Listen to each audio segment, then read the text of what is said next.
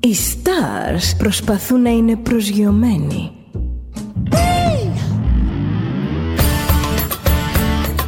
Ένα star είναι συνέχεια στον αέρα. Συνέχεια στον αέρα. Στο Δέλτα ζεις μαζί του.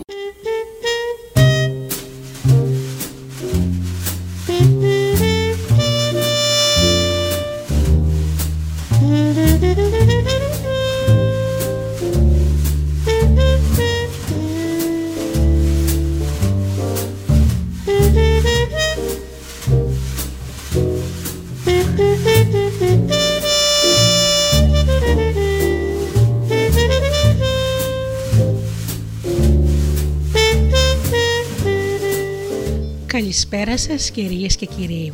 Είναι η εκπομπή «Άνθρωποι και ιστορίες» με τη Γεωργία Αγγελή. Ζωντανά από το στούντιο Δέλτα, το ραδιόφωνο της καρδιάς μας.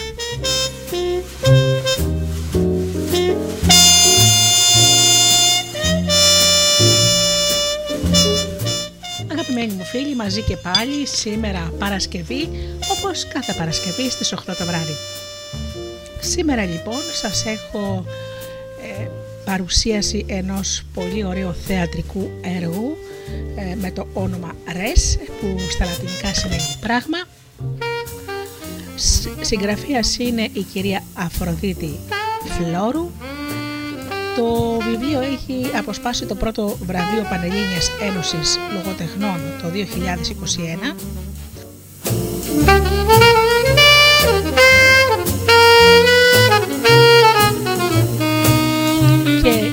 κυρία Βλόρου μας έχει δώσει μια πολύ ωραία συνέντευξη την οποία θα ακούσουμε κατά τη διάρκεια της εκπομπής. Πρώτα όμως αγαπημένοι μου φίλοι να σας καλησπερίσω όλους εσάς, τους αγαπημένους μου ακροατές που μας τιμάτε με την αγάπη σας όλα αυτά τα χρόνια. Καλησπέρα λοιπόν στους ανθρώπους που πληκτρολογούν www.studiodelta.gr και βρίσκονται εδώ μαζί μας στη σελίδα, στη σελίδα του σταθμού να καλησπερίσω και τους φίλους που μας ακούν από κινητά και tablets. Καλησπέρα και στους ανθρώπους που μας ακούν από τις μουσικές σελίδες τις οποίες φιλοξενούμαστε όπως είναι το Live24 και το Greek Radio. Να καλησπέρισω και τους φίλους που μας ακούν από τις μουσικές σελίδες τις οποίες φιλοξενούμαστε όπως, συγγνώμη το είπα αυτό, ε, στο Live24 να καλησπέρισω και τους φίλους που μας ακούν από το καινούριο μας Ape στο Google Play στην ενότητα ραδιόφωνο Ελλάδα FM. Να καλησπέρισω την συγγραφέα μας Αφροδίτη Φλόρου για την ευγενική της ε, συνέντευξη και φυσικά την καλησπέρα μου στους αγαπημένους μου συνεργάτες, τον Τζίμι, την Αφροδίτη και την Ωρα.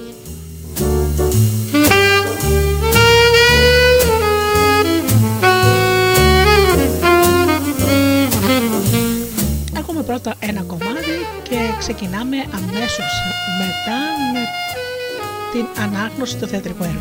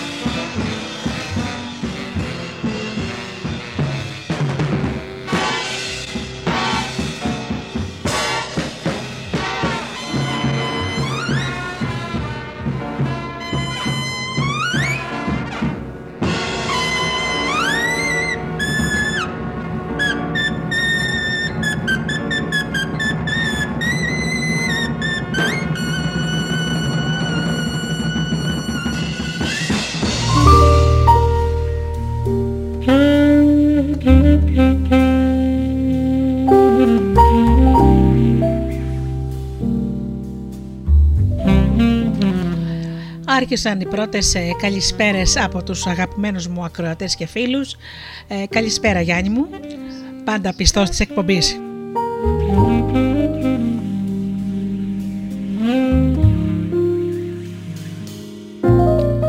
Για αρχή λοιπόν θα σας διαβάσω τον ε, πρόλογο της ε, Μάνιας Παπαδημητρίου που βρίσκεται στην αρχή του βιβλίου. Σε αυτό το σημείο να πω ότι το βιβλίο ε, είναι στις εκδόσεις Ελευθερουδάκη, ε, προχωράει στην δεύτερη έκδοση, ε, είναι ήδη επιτυχία και πάμε λοιπόν να δούμε τι μας λέει η κυρία Παπαδημητρίου. Η ζωή που ζούμε είναι εξοδοτικά καταπιστική για την ανθρώπινη διάνοια. Το έχουν πει φιλόσοφοι, ποιητές, ανθρωπολόγοι. Το έχουν προβλέψει μέσα από τα γραπτά τους εδώ και δεκαετίες. Μέσα από κείμενα φιλοσοφικά, πολιτικά, θεατρικά, ποιητικά. Όλες αυτές οι λέξεις όμως δεν φτάνουν, δεν αρκούν για να αλλάξουν τίποτα. Τα πράγματα συνεχίζουν να εξελίσσονται προς την κατεύθυνση της απανθρωποίησης του ανθρώπου, της αποπροσωποποίησής του. Η διαδικασία αυτή, όσο και να έχει μελετηθεί, συνεχίζει να συμβαίνει σε κάθε στιγμή της κοινωνικής και κυρίως της επαγγελματικής μας ζωής και από τη στιγμή που πέφτουμε στα πλοκάμια της είναι αδύνατο να διαφύγουμε. Τούτο κάνει όλους μας να βρισκόμαστε σε συνεχή σύγκρουση με τον εαυτό μας και το περιβάλλον καθώς δεν μπορεί να χωρέσει το μυαλό μας πώς είναι δυνατόν ενώ γνωρίζουμε, έχουμε πληροφορηθεί, έχουμε διαβάσει να μην μπορούμε παρά να υποκύπτουμε κάθε φορά στις παγίδες της διαδικασίας αυτής μεταφέροντας στον εαυτό μας τις ευθύνες για την αδυναμία αποδοχής της βασικής συνθήκης εργασίας, που είναι αυτή η αποπροσωποποίηση που στο έργο της η Αφροδίτη Φλόρου ονομάζει αποπραγματοποίηση. Πάμε να δούμε λίγα ε, πράγματα για το έργο. Συνεχίζει λοιπόν η κυρία Παπαδημητρίου. Η εταιρεία ζητάει από τον κεντρικό ήρωα αλλά και από καθέναν που θα βρεθεί στη θέση του ε, να αποπραγματοποιηθεί για να κερδίσει 4.000 ευρώ. Εκείνος, όπως είναι φυσικό, υποκύπτει και από τη στιγμή αυτή αρχίζει μια κόλαση που αποδίδεται με όρους μαύρης κομμωδίας. Δεν είναι τίποτα άλλο από τη ζωή μας. Από τη ζωή των καλλιτεχνών που ζητούν να μπουν στην αγορά της εργασίας. Αλλά κάθε νέο επαγγελματία που ζητάει μια θέση εργασίας. Ένα γλαφυρό κείμενο με χαρακτήρες τυπικούς εκπροσώπους του συστήματος εργασίας αλλά και εξουσίας που αυτή ουσιαστικά αναπαράγει. Ένα μεταμπρεχτικό παιχνίδι τους που, που στόχο έχει να δείξει τον νέο τύπου φασισμό που υποκρύπτουν τα γρανάζια της μηχανής εργασίας. Αυτός ο φασισμός δεν μοιάζει με τους προηγούμενους του περασμένου αιώνα, στηρίζεται ακριβώς στην ψευδέστηση της ελευθερίας επιλογής που χαρίζει στα αρχικά στάδια της δοκιμασίας και στην μεγιστοποίηση του κέρδους που στην πορεία αποκαλύπτεται σκέτη πλεκτάνη. Ο άνθρωπος, ο ήρωας δηλαδή, ονόματι εγώ απλός, σφυροκοπείται σαν μπαλάκι του πινκ πονγκ από το ένα στερεότυπο στο άλλο με στόχο την χρησιμοποίησή του ως προϊόν προς πώληση ενώ εκείνος νομίζει ότι θα είναι ο πολιτής. Έτσι οδηγείται μαζί με τους θεατές, συμμετέχονται στην αποπραγματοποίησή του και γίνεται ρες, πράγμα, συνδέοντας το μεταμπρεχτικό παιχνίδι με την ρωμαϊκή ιστορία και το βλέμμα πάνω της που είναι γνωστό σε εμάς από τον υπέροχο κομικογράφο Κουζίνσκι. Κουζίνσκι. Ομοίως με τον αγώ απλώς ένα έργο θεατρικό αναζητά κάθε φορά τη δυνατότητα πραγμάτωσης και ουδόλως από πραγμάτωσής του πάνω στη σκηνή που είναι και ο χώρος όπου πραγματικά δοκιμάζονται οι σκηνικές ιδέες. Από αυτή την έννοια και το ίδιο το θεατρικό κείμενο βρίσκεται εκδιδόμενο στην ίδια θέση με τον κεντρικό ερωάτο. Συνεπώς χρειάζεται τη φροντίδα και τη θετική ενέργεια όσων επιθυμούμε τουλάχιστον να αντισταθούμε κατά το δυνατόν στην διαδικασία από πραγματοποίησης των εγώ απλώς, από προσωπήσεις των ανθρώπων και εν τέλει απανθρωποίηση, ανθρώπου, συγγνώμη, απανθρωποποίησης της κοινωνίας μας. Μάνια Παπαδημητρίου, ηθοποιός, σκηνοθέτης. Ο ήρωας μας λοιπόν ε, φίλοι μου λέγεται εγώ απλός και θα σας εξηγήσω γιατί. Ο ήρωάς μας ε, πηγαίνει σε μια θεατρική παράσταση ή μάλλον νομίζω ότι είναι θεατρική παράσταση. Όμως όταν πάει εκεί ανακαλύπτει ότι είναι συνέντευξη μιας πολυεθνικής εταιρείας. Έκπληκτος ε, λοιπόν προσπαθεί να καταλάβει τι γίνεται και τον καλούν να δώσει τα στοιχεία του και του λένε την ε, φράση κλειδί αντισυχής σε 3.000 ευρώ. Αυτός ε, πιστεύοντας ότι πρόκειται για το μισθό της θέσης δέχεται να του πάρουν συνέντευξη και να πει και τα στοιχεία του. Όταν ε, του λένε στην αρχή το όνομά σας, αυτός λέει εγώ, οπότε καταγράφεται κατευθείαν το όνομά του ως εγώ. Όταν τους ζητάνε το επίθετο, αυτός προσπαθεί να πει απλώς ήρθα να δω την παράσταση και το απλώς καταγράφεται σαν ε, επίθετο. Περνάει λοιπόν από ψυχολόγους, γιατρούς, λογιστές, υπεύθυνους πωλήσεων και όλα αυτά. Όπου τελικά με έκπληξη ανακαλύπτει ότι όταν του είπαν ότι αντιστοιχείς σε 3.000 ευρώ δεν εννοούσαν να τα παίρνεις, αλλά ήταν η τιμή της πώλησής του. Ξεκινάμε λοιπόν.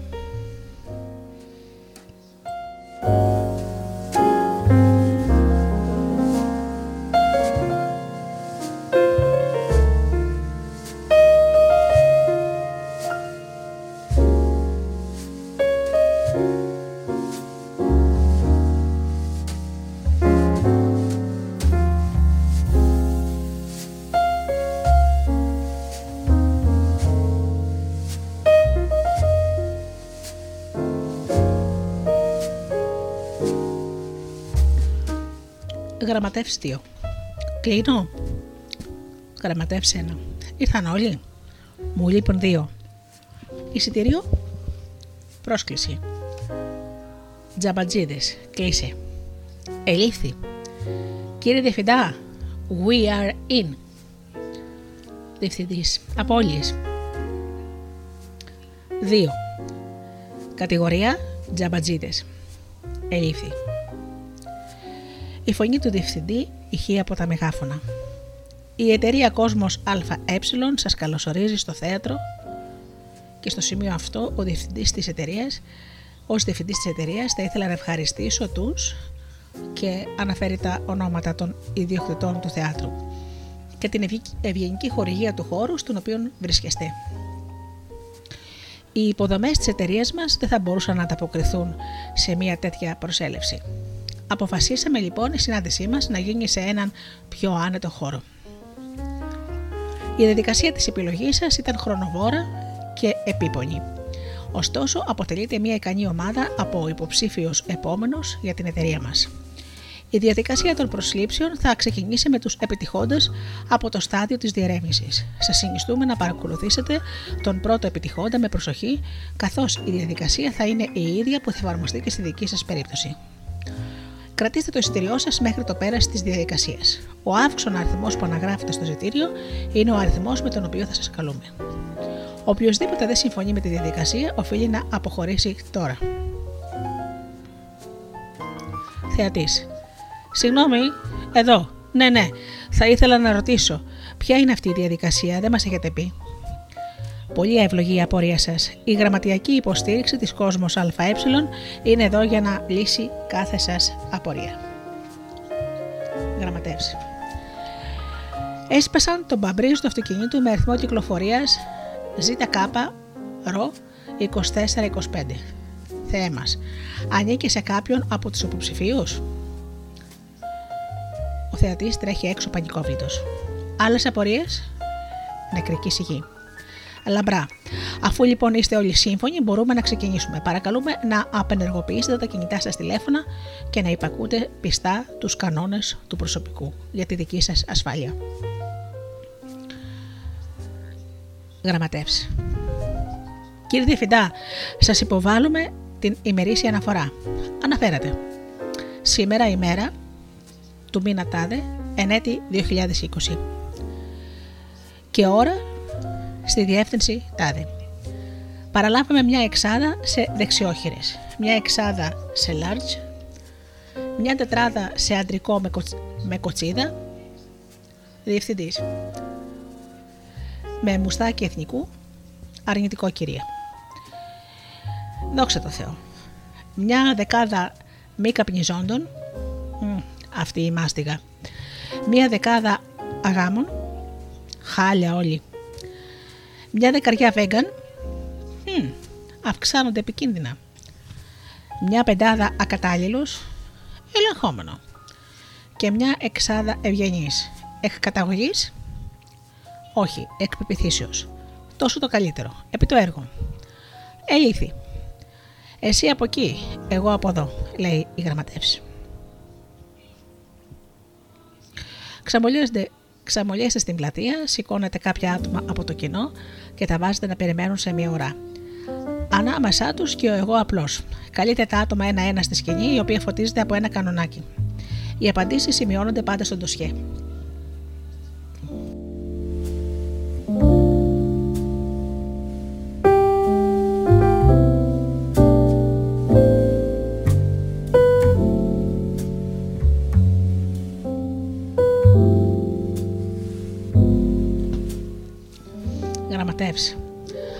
Όνομα, επώνυμο, πατρόνυμο, ημερομηνία γέννησης, πίνετε τον καφέ σας. Ο θεατής απαντάει σκέτο, μεγάλα, ζάχαρη κτλ. Η γραμματέας πίνει καφέ. Λυπάμαι. Οι γραμματείς συνομιλούν βάζοντας μπροστά τα ντοσιέ όπως γίνεται στα δικαστήρια. Ψιθυρίζουν δυνατά και σχηματικά, σχηματικά, τόσο που είναι προφανές ότι δεν λένε τίποτα. Επόμενος. Όνομα, επώνυμο, πατρόνυμο.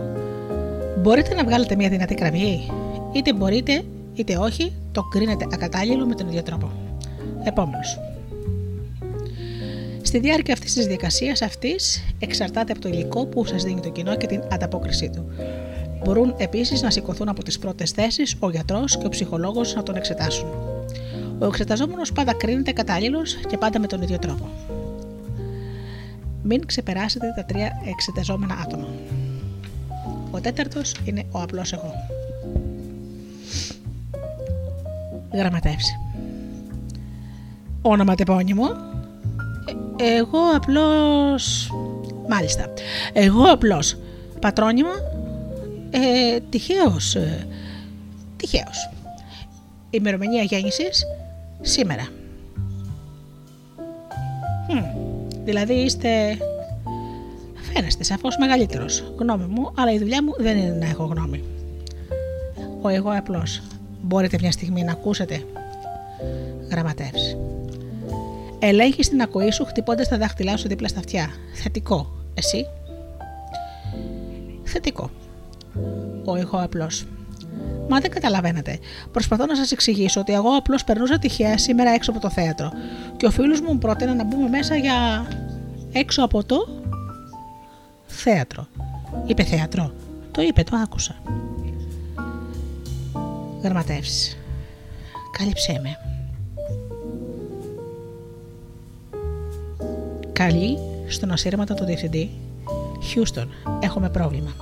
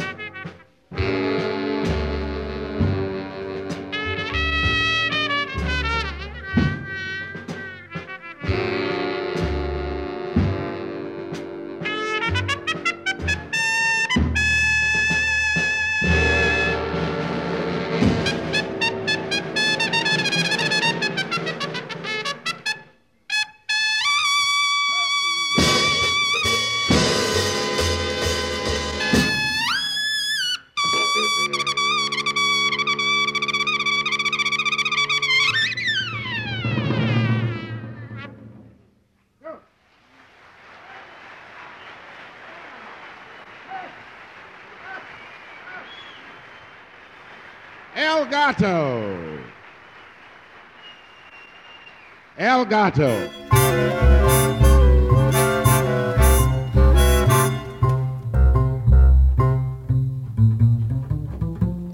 Let's fall in love. Why shouldn't we fall in love? Our hearts made of it. Let's take a chance. Why be afraid of it?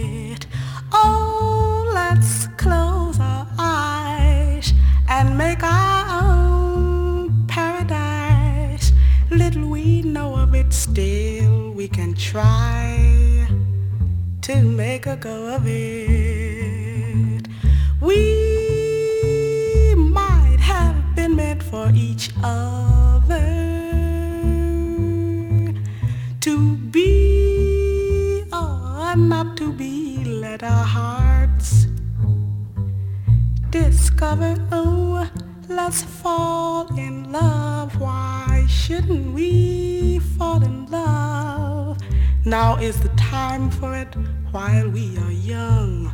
Let's fall in love.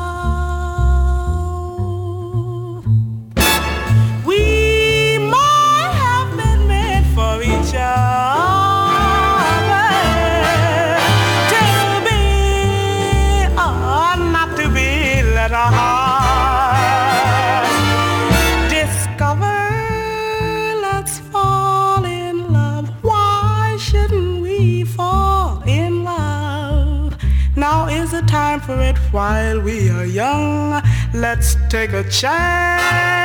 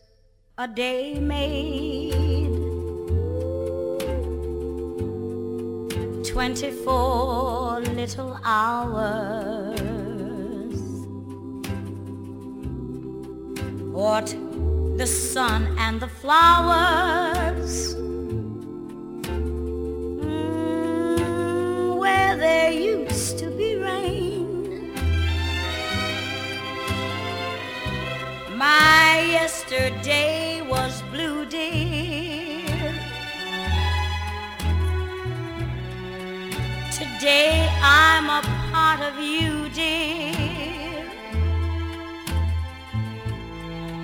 My lonely nights are through, dear. Since you said you were mine. Lord, what a difference a day makes. There's a rainbow before me. Skies above can't be stormy. Since that moment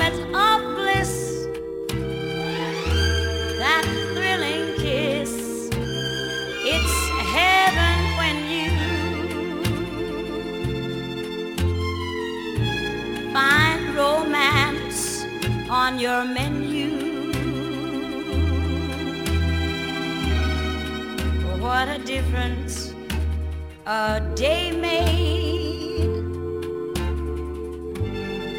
and the difference is you.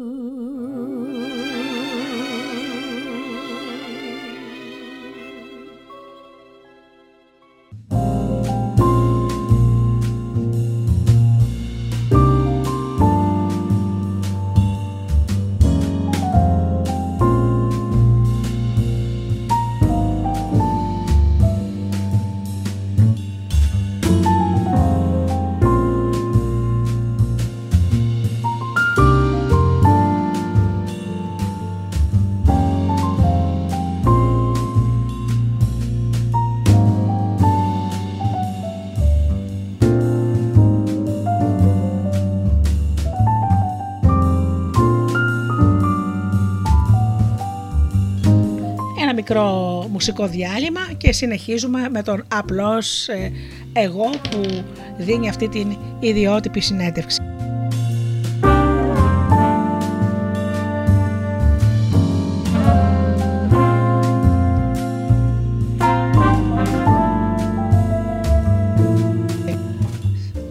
Ήμασταν λοιπόν στο σημείο που τον ε, ρωτούσαν ότι ε, την ώρα που έδινε συνέντευξη είπε ότι περνούσε έξω από το θέατρο. Έξω από το θέατρο. Είπε θέατρο. Το είπε, το άκουσα. Καλούν στον... Κάλυψέ με, λέει η μία γραμματέα στην άλλη. Αφήνουν το πόστο, το πόστο τους και πηγαίνουν να καλέσουν στον ασύρματα το διευθυντή. Έχουμε πρόβλημα. Αναφέρατε. Είπε θέατρο. Τι είπε; Είπε θέατρο. Άρα δεν ξέρει. Ε, δεν ξέρει. Κρατήστε τον επιστρέφεις στο πόστο της. Ώστε δεν ξέρεις. Α, δεν ξέρει.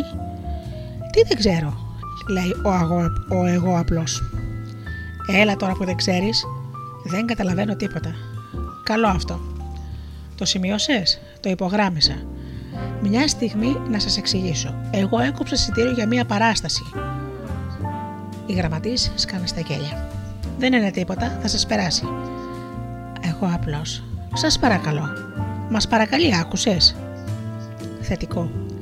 Από ποια κατηγορία μας έρχεσαι; Κοιτάες, κοιτάει τις σημειώσεις του ντοσιέ από τους ευγενείς. Τόσο το καλύτερο. You are in. Είσαι ο επόμενος. Καλώς ήρθες. Ο εγώ απλός. Πού βρισκόμαστε; Αφηγητής. Η οποία ελείψει η εταιρεία, βρισκόμαστε στην εταιρεία Κόσμους ΑΕ, η οποία λήψη προσωπικού αποφάσισε να προβεί σε προσλήψεις. Ο εγώ απλώς. Θέατρο μου είπε ότι θα πάμε. Η ανταπόκρισή σας ήταν μεγάλη, όπως μαρτυρά και η πλατεία, που από ό,τι βλέπω είναι γεμάτη.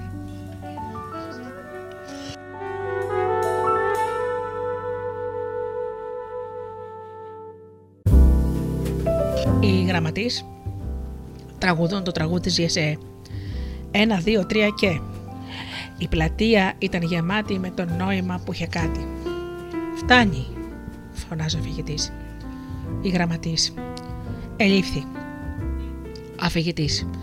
Ήταν ένα ευχάριστο μουσικό διάλειμμα. Μία νότα ευχαρίστησης. Σε ευχαριστούμε νότα. Η χαρά του εργαζομένου. Σε ευχαριστούμε χαρά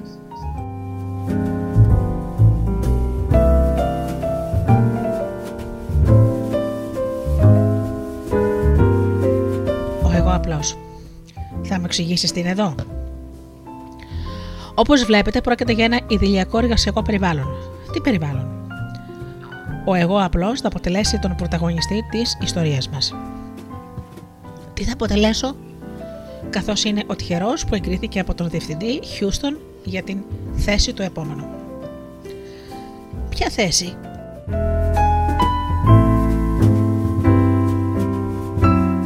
Εγώ δεν έκανα αίτηση για...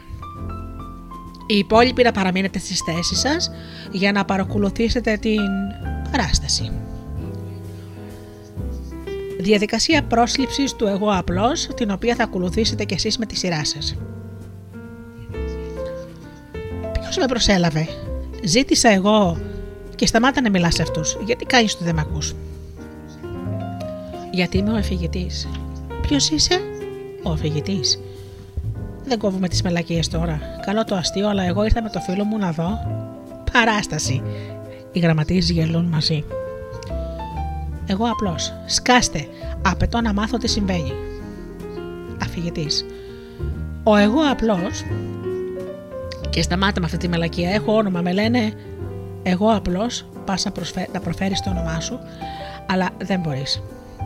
Ανοίγω κλείνει το στόμα χωρίς να βγάλει άχνα. Στη θέση της φωνής ακούγεται ο ήχος που κάνει υπολογιστής στο σφάλμα. Δεν καταλαβαίνω τίποτα. Αφηγητής. Όλα φάνταζαν ακατανόητα. Μπορεί κάποιος να μου εξηγήσει τι συμβαίνει; Ζητούσε εξηγήσεις. Η γραμματής. Αρκετικό. Μάτια. Εγώ φεύγω. Αποχωρεί από τη σκηνή. Στην αρχή σκέφτηκε να φύγει. Ο εγώ απλός. Voice off από την οξόπορτα του θεάτρου. Ρε παιδιά, γιατί είναι κλειδωμένα. Το ξέρετε ότι αυτό είναι παράνομο. Αν πιάσει μια, φωτά, μια φωτιά εδώ μέσα, θα καούμε σαν τα ποντίκια. Ανοίξτε. Ο αφηγητή. Είχε αρχίσει να πανικοβάλλεται. Εγώ απλώ. Ανοίξτε. Ανοίξτε ρε πούστη μου, θα σας κάνω μήνυση. Αφηγητή. Στο τέλος, αφού πήρε το χρόνο του, πόσο χρόνο θες; Τρία λεπτά. Πολύ είναι. Μετά από ένα λεπτό αποφάσισε να συμμορφωθεί με τους κανόνες της εταιρείας. Να έρθω.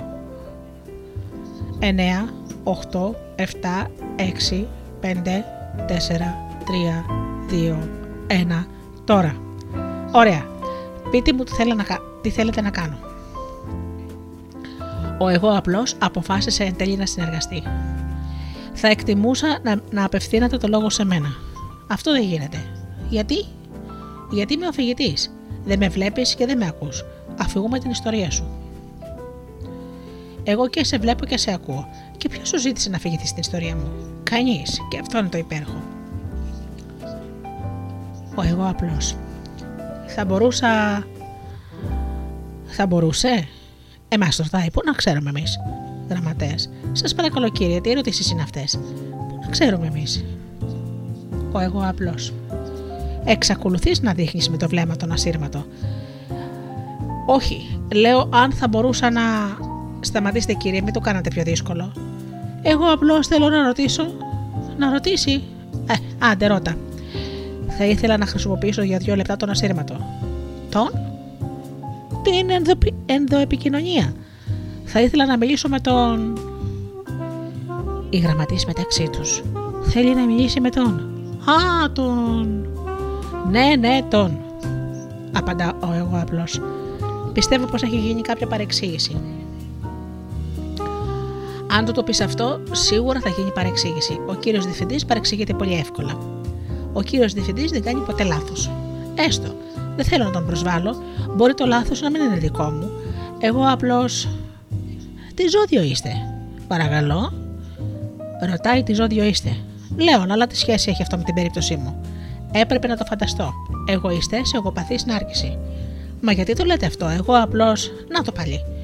Αφόρητο Θεέ μου, κάτι άνθρωποι. Μα τι έκανα; Επαναλαμβάνατε διαρκώς το όνομά σας, κύριε. Είμαστε εδώ 10 λεπτά. Δεν περνάει η ώρα. Και έχετε αναφέρει το όνομά σας τουλάχιστον τρεις φορές. Αν αυτό δεν φανερώνει εγωπάθεια, τότε τι φανερώνει; Ε, ε, ε, εγώ απλώς.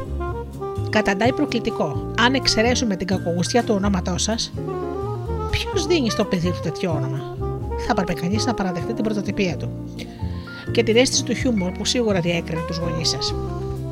Αντί να διαλέξουν κάποιο συμβατικό όνομα όπως Γιάννης απλός, Κώστας απλός, από την άλλη σας καταλαβαίνω. Το εγώ απλώ είναι ένα όνομα που καλλιεργεί τον εγωκεντρισμό υποσυνείδητα. Ακόμα και να μην είναι Λέων. Μια στιγμή, γιατί βλέπω πως επιμένετε και ίσως αυτή είναι η αιτία της παρεξήγησης. Σας είπα και πριν ότι το όνομά μου δεν είναι εγώ απλώς. Ονομάζομαι. Προσπαθεί να ανοιγοκλείσει το στόμα του, αλλά στη θέση της φωνής ακούγεται ο ήχος σφάλμα. Ο διευθυντής στα μεγάφωνα. Ματαιοπονείτε, αγαπητέ, δεν έχει γίνει κανένα λάθος. Τα στοιχεία με τα οποία σας αναγνωρίζει το σύστημα είναι αυτά τα οποία δηλώσατε κατά την προκριματική φάση της συνέντευξής σας. Είστε ο εγώ απλός του τυχαίο. Γεννηθείς σήμερα. Πράγμα σπάνιο, αλλά τόσο το καλύτερο. Όσο νεότεροι είναι οι παλιοί μας, τόσο πιο εύπλαστοι. Συγχαρητήρια, κύριε. Κύριε, είστε ένας τάμπουλα ράσα. Μια περίπτωση ιδανική. Μας κάνετε. Εσείς όμως δεν μου κάνετε. Δεν σας ξέρω και ούτε θέλω να σας μάθω. Εγώ ήρθα εδώ να δω μια παράσταση. Και αυτό γίνεται κάθε φορά που προσπαθώ να εξηγήσω ότι έχει γίνει λάθος. Ησυχάστε, αγαπητέ. Συμπονώ το γεγονός ότι μπορεί να είχατε άλλα σχέδια για απόψε, αλλά μην είστε κοντόφθαλμος, πρέπει να αναγνωρίσετε πως είναι μεγάλη τύχη αυτή που σας βρήκε, γιατί εμείς σας βρήκαμε. Να με κάνετε τι, ε, ας πούμε ευτυχισμένο. Αν αυτό είναι το θέμα, είμαι μια χαρά. Ευχαριστώ. Μπορώ να πηγαίνω. Προσπαθεί κάνει να φύγει. Σας προσφέρουμε μια θέση, κύριε εγώ. την οποία ευθαρσός απορρίπτεται. Εργάζεστε; Αυτό τον καιρό είμαι άνεργος. Το γνωρίζω αγαπητέ, στα λόγια μου έρχεστε. Τι θέλετε από μένα; Το θέμα είναι εσείς τι θέλετε από τη ζωή σας; Ας πούμε ότι σας προσφέρετε μια θέση εργασίας, ένας σταθερός μισθός, μια κοινωνική άνοδος και εσείς τα αρνείστε. Αντιθέτως μου λέτε πως επιλέγετε μια ράθεμη και ενή περιεχομένου ζωή χωρίς απολαβές και περιθώρια εξέλιξης. Και πιθανότητα αυτός είναι ο λόγος για τον οποίο μοναδική σας ασχολία είναι να τη στείνετε στις ουρές του ΑΕΔ και προφανώς αυτός είναι ο λόγος για τον οποίο η σύζυγό σας σας εγκατέλειψε. Μα πώς; Σας επιλέξαμε κύριε. Ας μην επαλαμβανόμαστε. Κοιτάξτε να δείτε ποιο είναι το ζήτημα. Από τα 36 βιογραφικά που στείλατε τον περασμένο μοίρα, μπορώ να σας πω με βεβαιότητα που βρίσκονται τα 35. Πού; Στα σκουπίδια φίλτατε. Αλλά μην ξεχνάμε το, 30, το 36ο, γιατί η ελπίδα πεθαίνει πάντα τελευταία. Το πιο το οποίο αυτή τη στιγμή βρίσκεται στα χέρια μου. Συγχαρητήρια. Σήμερα είναι τη χειρή σας μέρα. Λυπάμαι που σας αφήνει παγερά αδιάφορο. Μπορείτε να πηγαίνετε. Νότα, χαρά, ανοίξτε τις πόρτες να αποδεσμεύσουμε τον κύριο εγώ να περάσει και να περάσει το νούμερο. Και λέει ένα από τα νούμερα των εισιτηρίων. Ελήφθη Χιούστον, ο εγώ απλός. Για μισό λεπτό.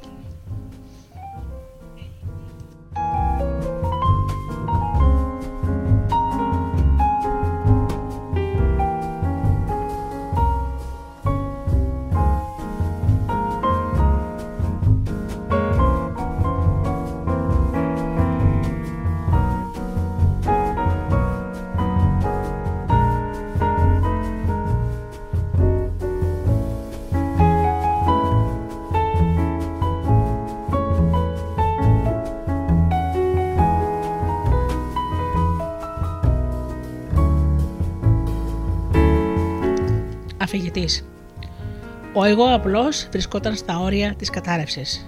Χα, εσύ μας έλειπες τώρα. Χιλιάδες σκέψεις τριβέλιζαν το από χρόνια σκουριασμένο μυαλό του.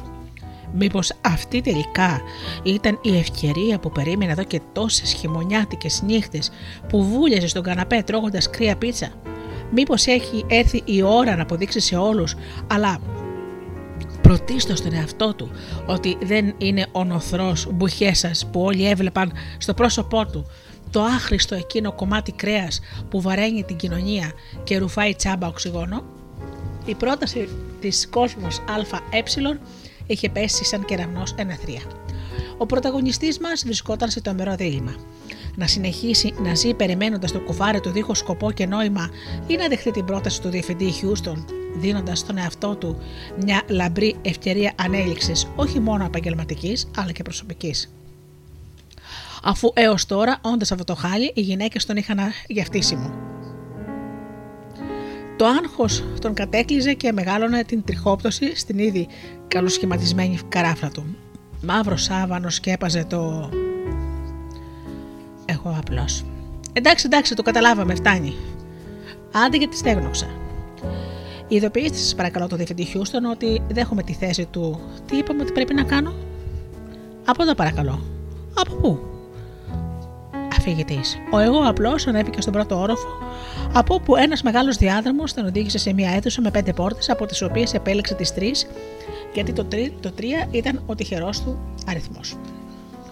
Από εκεί κατέβηκε σε ένα μεγάλο κλιμακοστάσιο και ανέβηκε τρεις κλίμακες. που τον οδήγησαν σε ένα μακρύ διάδρομο με πολύ δυνατό φως που σχεδόν του έκαιγε τα μάτια. Διασχίζοντας, διέσχισε το Τρέχοντας, διέσχισε το διάδρομο μέχρι που βρέθηκε σε αδιέξοδο. Άνοιξε μία τρύπα στον τοίχο με τα χέρια και πέρασε στην άλλη πλευρά για να βρεθεί και πάλι σε ένα κλιμακοστάσιο και κατέβηκε δύο κλίμακες. Πήρε τρεις βαθιές ανάσε και έκανε πέντε αργά βήματα. Κατά προπτήμηση, δεξί, αριστερό, δεξί. Έστρεψε δεξιά, και βρέθηκε μπροστά σε μια μεγάλη μεταλλική πόρτα. Την άνοιξε και...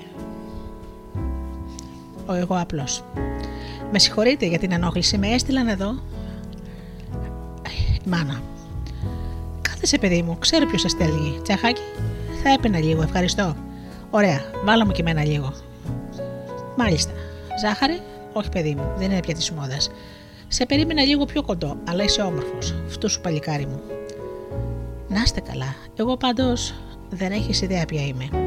Όπου πήγαν οι τρόποι μου. Είμαι η υπεύθυνη του τμήματος ανθρώπινου δυναμικού της εταιρείας.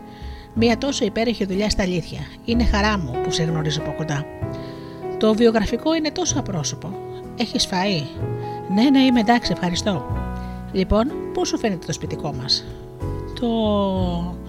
Ε, η ας πούμε εταιρεία. Αποφεύγω αυτή τη λέξη γιατί είναι τόσο κρύα. Εμείς εδώ είμαστε μια οικογένεια. Θέλω να νιώθεις άνετα. Βγάλε και τα παπούτσια σου αν θέλεις. Όχι, όχι, δεν χρειάζεται, είμαι μια χαρά. Είστε πολλάτρες, μάλιστα. Α περάσουμε λοιπόν στην τυπική διαδικασία. Δεν θέλω να νιώθεις άβολα. Σ' αρέσουν τα γιουβαρλάκια; Τα γιουβαρλάκια; Μάλιστα, τα τρώω. Κατάλαβα, δεν τρελαίνεσαι.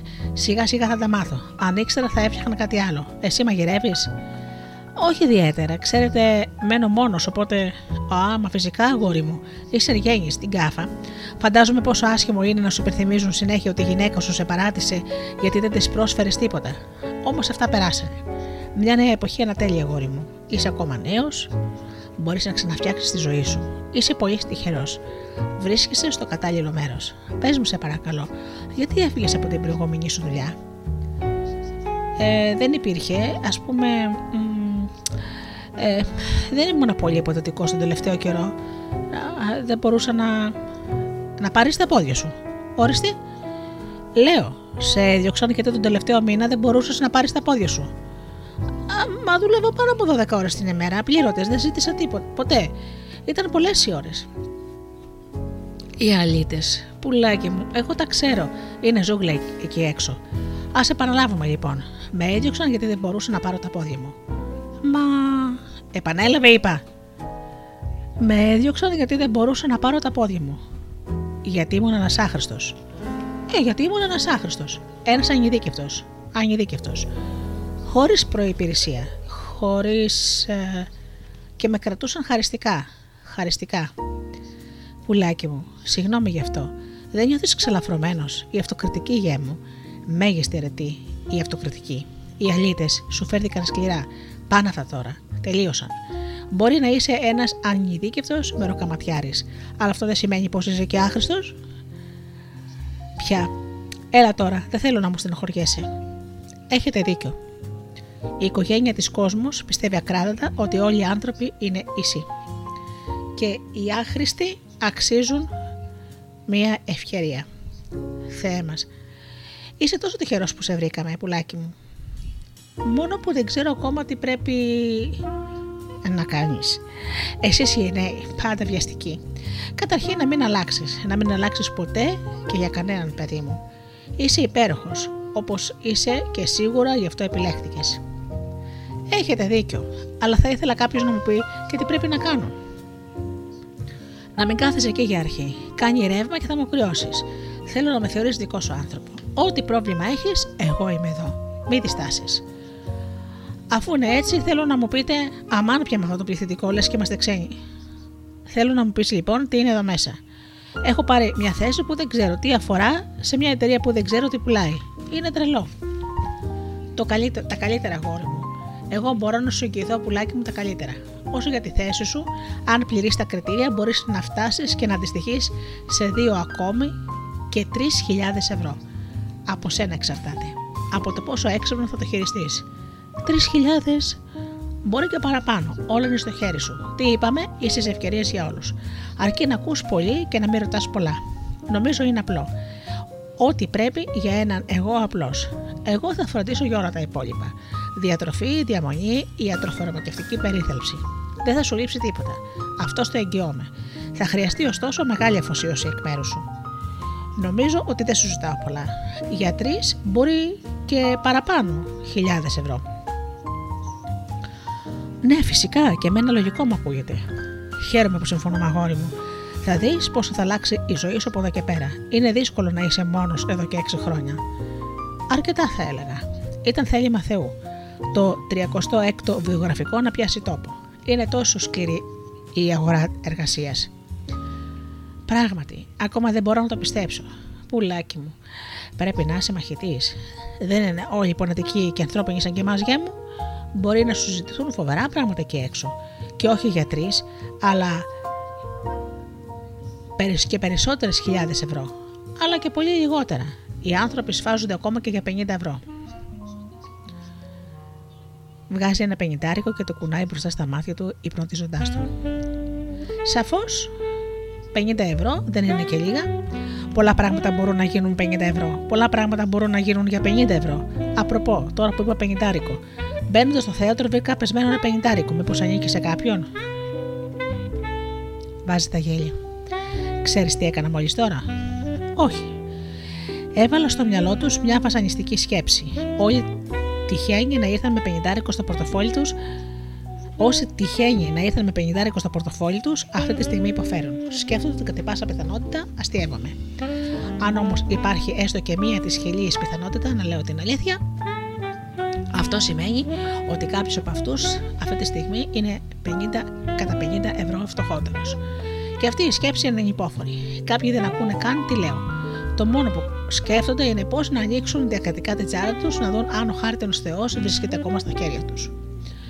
Μόνο τότε θα ησυχάσουν. Κάποιοι τις ανοίγουν κιόλας. Μα για όνομα του Θεού μας, ησυχάστε κύριε. Η κόσμος ΑΕ δεν έχει ανάγκη τα λεφτά σας, έχουμε ανάγκη την εμπιστοσύνη μας και την αφοσίωσή σας. Δεν θα την διακυβεύαμε για τίποτα. Το πενιντάρικο που τόση ώρα υπνοτίζει τον αγώ απλώ εξαφανίζεται μέσα στο δεκολτά της μάνας.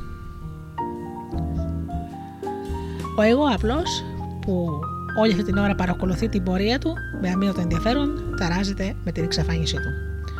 Πουλάκι μου, δεν θέλω να μου ταράζεσαι. Αν επιτύχεις την αφοσίωση για την οποία μίλησα προηγουμένως, έχεις να κερδίσεις πολλά. Δεν θέλω να μου ξεπάζεσαι για 50 ευρώ, για 50 ψώρο ευρώ, ψηλά το κεφάλι. Πάνω απ' όλα αξιοπρέπεια. Επανέλαβε. Πάνω απ' όλα αξιοπρέπεια. Πουλάκι μου, αχ θέ μας, σκληρός που είναι ο κόσμος. Τον χαϊδεύεις τραγικά φεύγει αφήνοντας δίθεν τυχαία να πέσει το πενιντάρικο.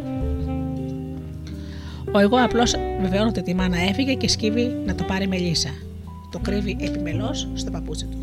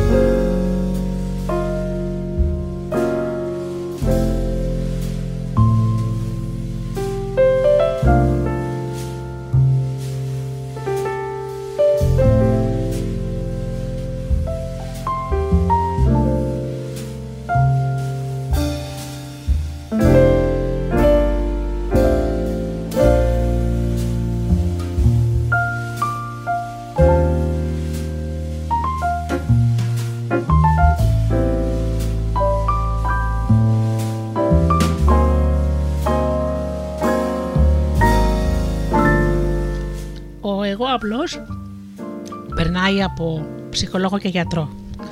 Εδώ θα σας ε, διαβάσω μία σκηνή η οποία είναι συγκλονιστική. Γιατρός.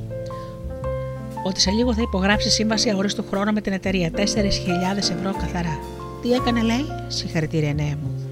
Του φύγει για τα δύο χέρια ταυτόχρονα. Χαίρομαι που το, που το αντιμετώπισες ψύχρεμα. Έχεις καλή υγεία. Η εταιρεία μας χρειάζεται γερούς οργανισμούς με καλή υγεία. Κάνε δεκακυλιακού. Μα αρχίσαμε τα ίδια. Δεν θέλεις, μήπως; Δεν θέλει, δεν πειράζει. Εμείς εδώ δεν πιέζουμε κανέναν. Όλα γίνονται θελοντικά. Θα το κάνει κάποιος άλλος. Όλο και κάποιος θα θέλει να κάνει 10 θελοντικούς χιλιακού για 4.000 ευρώ. Να, και στο βάθος. Ο κύριος τον βλέπω, φιτ. Όχι, όχι, προς Θεού. Να, να, να, μπορώ. Κοίτα, δείτε, τι καλά που μπορώ. Τέλεια. Τρέξε δύο φορές στο γύρο του θεάτρου. Κάνε 10 θελοντικά επιτόπια άλματα. 10 death lifts. Ο εγώ απλώ υπακούει δείχνοντας υπερβάλλοντα ζήλο. Ο γιατρός κρατάει σημειώσεις. Από μένα είναι ναι. Απευθύνεται σε ένα κύριο στο βάθος. Συγγνώμη για την αναστάτωση, θα το κάνει ο κύριος από ό,τι φαίνεται. Περιμένετε τη σειρά σας. Ζέση, ναι, μου, χρειάζομαι περισσότερη ζέση. Όχι εγώ δηλαδή, το επάγγελμα. Βλέπει πόσοι καραδοκούν να σου φάνε τη θέση. Πρέπει να είσαι άχρηστο φορός εθελοντικά. Έγινε σαφής. Μάλιστα. Και τώρα που συνεννοήθηκε, σας χαλαρώσουμε. Ήρθε η ώρα να γευματίσεις. Η εταιρεία δεν θα σε άφηνε έτσι. Κατανάλωσες ενέργεια. Πρέπει να την αναπληρώσουμε. Νότα, χαρά. Οι γραμματείε παίρνουν κρατώντας η μία ένα μπολ με νερό για σκύλους και η άλλη ένα μπολ με σκυλοτροφή. Τα αφήνουν στο πάτωμα. Καλή σου όρεξη. Ο εγώ απλώ κοιτάει διστακτικά και με φανερή αηδία. Φαίνεται πως ο φίλος μας έχει καλομαθημένο στο μαχάκι και δεν πειράζει, θα το κάνει κάποιος άλλος. Όλο και κάποιος θα θέλει να φάει μια τροφή πλούσιας σε βιταμίνες και πολύ ακόριστα για 4.000 ευρώ. Σε τελική ανάλυση, και εμείς τι νομίζεις ότι τρώμε καθημερινά; Πλαστικό και χημία, σκέτος καρκίνος. Αλλά να μην σε πιέζω. Απευθύνεται στον κύριο στο βάθος. Κύριε, κύριε, παρακαλώ κοπιάστε, σας βλέπω πεινασμένο. Εγώ απλώς. Μα τι λέτε τώρα; Να, ορίστε. Πέφτει στα τέσσερα να φάει και να πιει. Ο γιατρός. Ο φίλος μας είναι αποφασισμένος. Λοιπόν, φέρετε. Η δουλειά είναι δική σου, νέη μου. Εθελοντικά.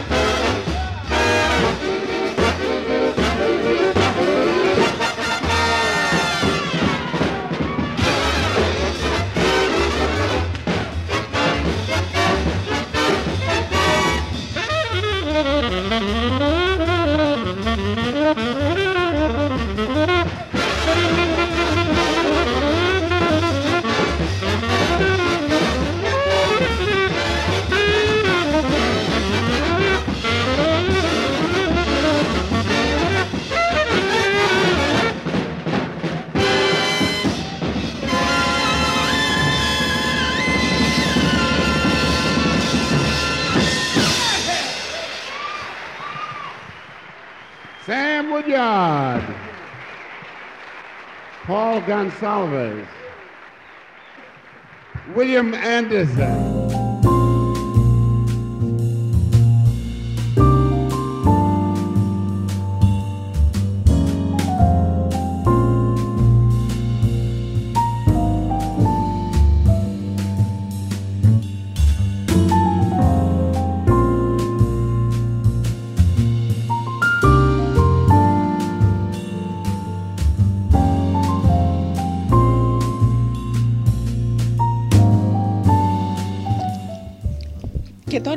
Επιλέξω ένα κομμάτι που είναι πάρα πολύ όμορφο και που το απαγγέλει ο ηθοποιός αφε, αφηγητής διευθυντής. Τη σήμερα, εγώ, ο εγώ απλός του τυχαίος γεννηθής σήμερα, δηλώνω υπεύθυνα πως αποποιούμε κάθε ανθρώπινο δικαίωμα και καθιστώ κύριο της ζωής μου την εταιρεία Κόσμος ΑΕ, η οποία νομιμοποιείται να με διαθέσει στην αγορά κατά βούληση. Έχω επιβληθεί σε όλες τις απαραίτητες εξετάσεις, πληρώ τις, όλες τις προδιαγραφές και έχω κοστολογηθεί στο ποσό των 4.000 ευρώ. Συνενώ με όλους τους παραπάνω όρους, γνωρίζοντας πως το παρόν συμβόλαιο αποτελεί επίσημο νομικό έγγραφο και η υπογραφή αυτού πράξη αμετάκλητη.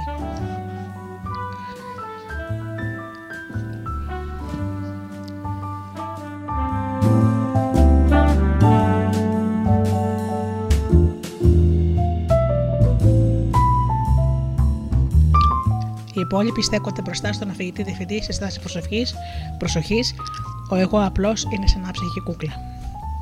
Κανονικά θα έπρεπε να σε απολύσω που δεν στέκει προσοχή μπροστά στον διευθυντή σου, αλλά καταλαβαίνω την έκπληξη. Βλέπεις, εμείς εδώ έχουμε κατανόηση. Δεν μπορείς να καταλάβεις, δεν μπορεί να συλλάβεις αυτό που συμβαίνει. Δεν μπορείς πολλά πράγματα αυτή τη στιγμή, αλλά κυρίως δεν μπορείς να κάνεις κάτι για να αλλάξεις την κατάσταση. Ο εγώ απλώ προσπαθεί να, ψη, να ψελίσει. Εσείς εγώ τι; Όχι, μα δεν μ' αρέσει να μιλώ για μένα. Α πούμε ότι έχω υψηλή αίσθηση του χιούμορ. Η ζωή φίλτατα έχει υψηλή αίσθηση του χιούμορ. Αν κάνεις ησυχία αυτή τη στιγμή. Αν κάνεις ησυχία, αυτή την ησυχία που τόσο πολύ τρέμεις, αν σταματήσεις να χέζει επάνω σου και να τραβάς μανιωδόνο καζανάκια, ξέρεις τι θα ακούσεις. Μα και φυσικά δεν ξέρεις. Θα ακούσεις γέλια, αγαπητέ τα ξέφρενα γέλια της ζωής που γελάει με τις επιλογές μας, με τη μνημειώδη ιδιότητά μας. Είναι σκληρό πράγμα το χιούμορ. Η ζωή είναι σκληρή. Εγώ με τη δική μου πάντως υποφέρω. Δεν αντέχεται. Δεν αντέχεται η ζωή χωρίς χιούμορ. Ακόμα και εγώ έχω ανάγκη να ξεχαστώ με κάποιες φορές. Ο εγώ απλώ δεν απαντάει, δεν αντιδράει, παρακολουθεί τη σκηνή σαν να με τον αφορά.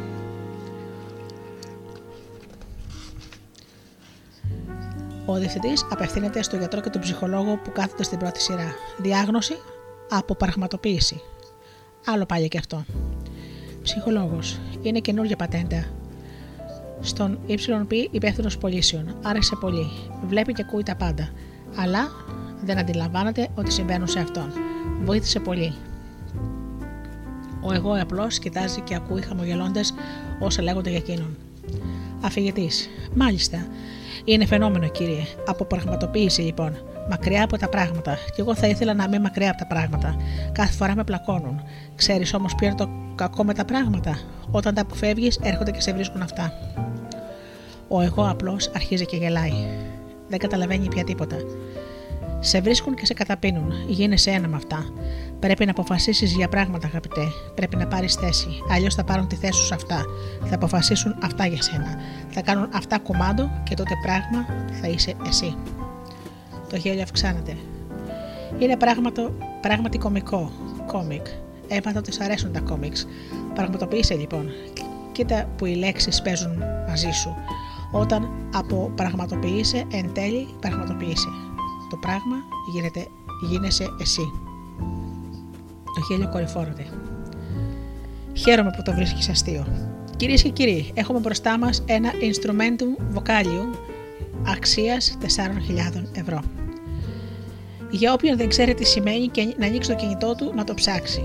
Το να κάνετε για τόσα άλλα άχρηστα πράγματα ε, καθημερινά δεν θα σας κοστίσει τίποτα και να το κάνετε άλλη μια.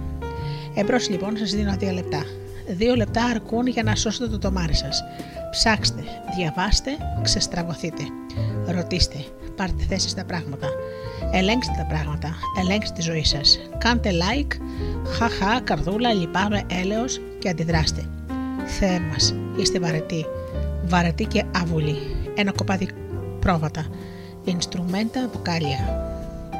Ομιλούντα αντικείμενα, σαν τους δούλους στις ρωμαϊκές κοινωνίες. Οποία ομοιώτησε, στο ρωμαϊκό δίκαιο οι άνθρωποι αναφέρονται ως πράγμα, κοινός ρες. Ο εγώ απλώς βρίσκεται σε κρίση γέλιου, καθώς ο υπεύθυνος σχεδιασμού προϊόντος μαζί με τον ψυχολόγο τον βάζουν μέσα στην κούτα. Δεν φέρει πια καμιά αντίρρηση. Τους βοηθάει κιόλας να κλείσουν τη συσκευασία του.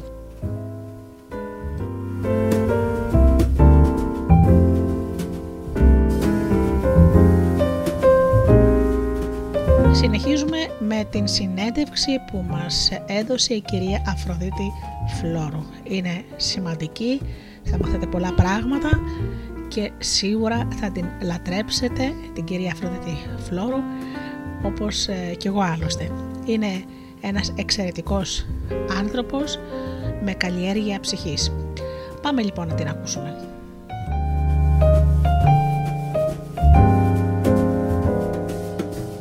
Καλησπέρα σας κυρίες και κύριοι. Σήμερα έχουμε τη χαρά και την τιμή να φιλοξενούμε στην εκπομπή τη συγγραφέα Αφροδίτη Φλόρου, η οποία έχει γράψει ένα καταπληκτικό θεατρικό έργο με το όνομα «Res», πράγμα δηλαδή στα λατινικά, που κυκλοφορεί στις εκδόσεις Ελευθερουδάκη. Θα δώσουμε λοιπόν τώρα το λόγο στην κυρία Αφροδίτη Φλόρου να μας πει πρώτα μερικά πράγματα για τον εαυτό της. Λοιπόν, Αφροδίτη μου, μπορείς να μας πεις για σένα μερικά πράγματα για τους ακροατές; Φυσικά, καλησπέρα, καλημέρα και από μένα. Δεν ξέρω τι ώρα το ακούνε οι ακροατές, οπότε και τα δύο. Α, έχω τελειώσει φιλόλογος, φιλολογία στο Εθνικό και Καποδιστριακό Πανεπιστήμιο Αθηνών. Μετά ακολούθησαν σπουδές στη Δραματική Σχολή Πράξη 7, τελείωσα ηθοποιός και μετά μεταπτυχιακό στο Νεάπολης University of Paphos σε νεότερη και σύγχρονη ιστορία. Αυτά από σπουδές. Τώρα έχω παίξει σε διάφορες παραστάσεις σαν ηθοποιός, αλλά βρήκα τη συγγραφή έργων ως συνδυασμό της φιλολογίας με το θέατρο. Οπότε το ΡΕΣ είναι το πρώτο το οποίο εκδίδεται. Έχω γράψει και άλλα θεατρικά έργα, τα οποία είχα την τιμή και τη χαρά να τα δω να ανεβαίνουν στο θέατρο. Αυτό είναι το πρώτο που το βλέπω να εκδίδεται. Πήρε το πρώτο βραβείο από την Πανελλήνια Ένωση Λογοτεχνών το 2021 στην κατηγορία θεατρικά έργα και τώρα κυκλοφορεί από τις εκδόσεις Ελευθερουδάκη. Πολύ ωραία. Αυτό που με εντυπωσίασε αγαπημένη μου φίλη είναι η υπόθεση του έργου και γι' αυτό σήμερα κάνω την παρουσίασή του. Είναι ένα σύγχρονο έργο που περιέχει προβληματισμούς των ανθρώπων της σημερινής εποχής και θα ζητήσω τώρα από την ε, Αφροδίτη μας, την κυρία Φλόρου, να μας πει λίγο για την υπόθεση του βιβλίου. Λοιπόν, καταρχήν το έργο αυτό το εμπνεύστηκα χωρίς να το ξέρω όταν είχα παρακολουθήσει μια παράσταση στο θέατρο Πόρτα. Δεν θυμάμαι τώρα την, την ημερομηνία, προ-κορονοϊού σίγουρα. Ήταν η δίκη του Κ., του Φρανς Κάφκα. Ήταν μια παράσταση που με είχε εντυπωσιάσει. Το κείμενο το γνώριζα, αλλά μου είχε φανεί εξαιρετικά ενδιαφέρουσα η σκηνοθετική προσέγγιση. Γιατί ήταν ένας πρωταγωνιστής ο οποίος ε, όλη την ώρα έτρεχε, όλη την ώρα ε, χανότανε μέσα σε ένα αχανές κτίριο. Ε, με αυτόν τον τρόπο προσπαθούσαν να παρομοιάσουν τον ε, ε, δεδαλώδη κρατικό μηχανισμό που είναι απρόσωπος, που ποτέ δεν μπορείς να βρεις το δίκαιο σου, που πάντα σε παραπέμπουν κάπου αλλού. Και μου είχε φανεί εξαιρετικά ενδιαφέρον αυτό και υπήρχε μέσα μου και όταν χρειάστηκε να γράψω ένα έργο, ε, ξεπίδησε η ιδέα και άρχισα να γράφω για έναν άνθρωπο της διπλανής πόρτας ο οποίος νομίζει ότι πάει να παρακολουθήσει μια παράσταση. Εν συνεχεία μαθαίνει ότι το θέατρο στο οποίο βρίσκεται α, φιλοξενεί συνέντευξη για λογαριασμό μιας μεγάλης εταιρείας, της Κόσμος ΑΕ, η οποία ψάχνει υπαλλήλους και έλλειψη χώρου νίκιασε το θέατρο για να κάνει τις συνεντεύξεις της. Οπότε ο πρωταγωνιστής λοιπόν βρίσκεται στο θέατρο, νομίζει ότι έχει πάει να παρακολουθήσει μια παράσταση, αλλά εν τέλει οι δύο γραμματείς ενημερώνουν τους θα δώσει συνέντευξη για να απελεί τον επόμενο υπάλληλο κόσμο ΑΕ. Στην αρχή στέκεται, αγανακτή, σα παρακαλώ την θέατρο, μπαίνει, είναι ανικόβλητος. Εν συνεχεία περνάει από, ένα, από διάφορα στάδια. Τον περνάνε από το γιατρό, από ψυχολόγο, από διάφορα στελέχη εταιρείας και τον πείθουν να, να συνεργαστεί γιατί του βάζουν ένα μικρόβιο ότι συνεργαστεί, δεν ξέρει εσύ ακόμα, δεν ξέρει ούτε τι θέση καλείται να στελεχώσει, ούτε τι εταιρεία είναι αυτή ακριβώς. Αλλά με το που πέφτει στο τραπέζι η ατάκα θα αντιστοιχείς σε 3.000 ευρώ, όλα αλλάζουν. Εδώ να κάνω μια παρέμβαση. Αν μου λέγανε και εμένα 3.000 ευρώ, σίγουρα θα, αν μη τι άλλο θα καθόμουν να ακούσω τι είναι αυτό. Για πάμε λοιπόν. Ναι, το ακριβώς. Εκεί πέρα την πατάει και ο δικός μας πρωταγωνιστής, ο οποίος για την ιστορία να πούμε ότι λέγεται Εγώ Απλός. Λέγεται Εγώ Απλός από μια ας πούμε παρεξήγηση, ε, όταν τον ρωτάνε οι γραμματείς στα στοιχεία του, εκείνος προσπαθεί να, να εξηγήσει. Όταν του λένε όνομα, εκείνος λέει ε, εγώ, το σύστημα καταγράφεται ως εγώ. Και όταν του λένε επώνυμο, πάει να πει απλώ ήρθα να παρακολουθήσω. Οπότε καταγράφεται για επώνυμο το απλώ. Και ε, ε, ε, έκτοτε αναφέρεται έτσι. Δεν μπορεί να, να κάνει τίποτα. Είναι αυτό το, το, το, κρατικοποιημένο, το, το αυτοποιημένο που πλέον άμα στο σύστημα καταχωρηθεί με έναν τρόπο είναι πολύ δύσκολο να αλλάξουν τα πράγματα. Ε, εδώ θα κάνω μια μικρή πρέμαση να γελάσουμε. Ε, έχω συνάδελφο γιατρό η οποία ε, λεγό, λέγεται κολαΐτη με διαλυτικά και όταν βγήκαν καινούργιες ID για τους γιατρούς παραλείψανε τα διαλυτικά και διαβαζόταν το όνομα Κολέτη. Αν δείτε τι χαρτιά έκανε η γυναίκα και πόσο καιρό προσπάθησε να μπουν αυτά τα διαλυτικά πάνω στο γιώτα, είναι απίστευτο. Γι' αυτό, είναι, γι αυτό κάνεις κάτι πολύ ενδιαφέρον. Έτσι και σε περάσουν με κάτι στα κρατικά έγγραφα, μετά αρχίζει ολόκληρος αγώνας για να αλλάξεις την ταυτότητά σου. Για πάμε λοιπόν. Ε, να πω εδώ ότι δεν είναι μόνο το, το πραγματικό, είναι και το μεταφορικό. Δηλαδή, όταν ένας άνθρωπος περνάει στη συνείδηση της κοινωνίας με έναν τρόπο, είναι πολύ δύσκολο να αλλάξει. Δηλαδή, όχι μόνο γραφειοκρατικά. Αν εγώ στη συνείδηση του κόσμου είμαι χορεύτρια, είναι πολύ δύσκολο μία μέρα να περάσω σαν επιστήμονας. Αν είμαι. Δεν ξέρω, αν είμαι ναρκωμανή, είναι πολύ δύσκολο μία μέρα να με δούνε ως κομμάτι της κοινωνίας, ότι είμαι πλέον ένας από Οπότε έχει να κάνει και με αυτό δυστυχώς, με το στερεοτυπικό του πράγματος, ότι αφού καταγράφτηκες έτσι στον κοινό νου, πλέον είσαι αυτό. Οπότε ο εγώ απλώς περνάει από μια σειρά σταδίων, ε, γιατί του έχει μπει αυτή η ιδέα ότι εγώ θα αντιστοιχώ σε 3.000 ευρώ. Βέβαια το θα αντιστοιχώ είναι λίγο παιχνίδι με τις λέξεις, γιατί ποτέ δεν του λένε θα παίρνεις 3.000 ευρώ.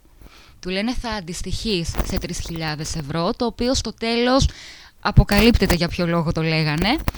Εν τέλει λοιπόν ο εγώ απλώς γίνεται έρμεο των καταστάσεων, ε, κάνει λάθος επιλογές ή δεν κάνει και καθόλου επιλογές, αφήνεται να τον πάρει το ρεύμα και στο τέλος συνειδητοποιεί ότι έχει γίνει ο ίδιος ε, το πράγμα, έχει γίνει ο ίδιος ένα αντικείμενο, α, όπως λέμε και στο συντακτικό υποκείμενο ρήμα αντικείμενο, δεν είναι πλέον το υποκείμενο, αυτός που καθορίζει τη ζωή του, αυτός που καθορίζει τα πράγματα, έχει γίνει ένα πράγμα που τον καθορίζουν οι άλλοι και άγεται και φέρεται στις διαθέσεις εν προκειμένου της εταιρείας.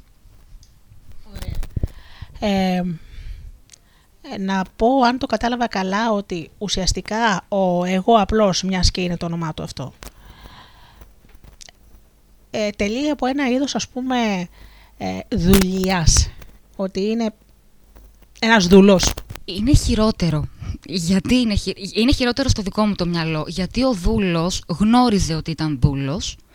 Ε, δεν του άρεσε, είχε συνείδηση της θέσης του, ε, δεν του άρεσε, ήθελε κατά καιρούς και σε διάφορες ε, εκφάνσεις της ιστορίας ήθελε να επαναστατήσει ίσως απέναντι στον αφέντη του.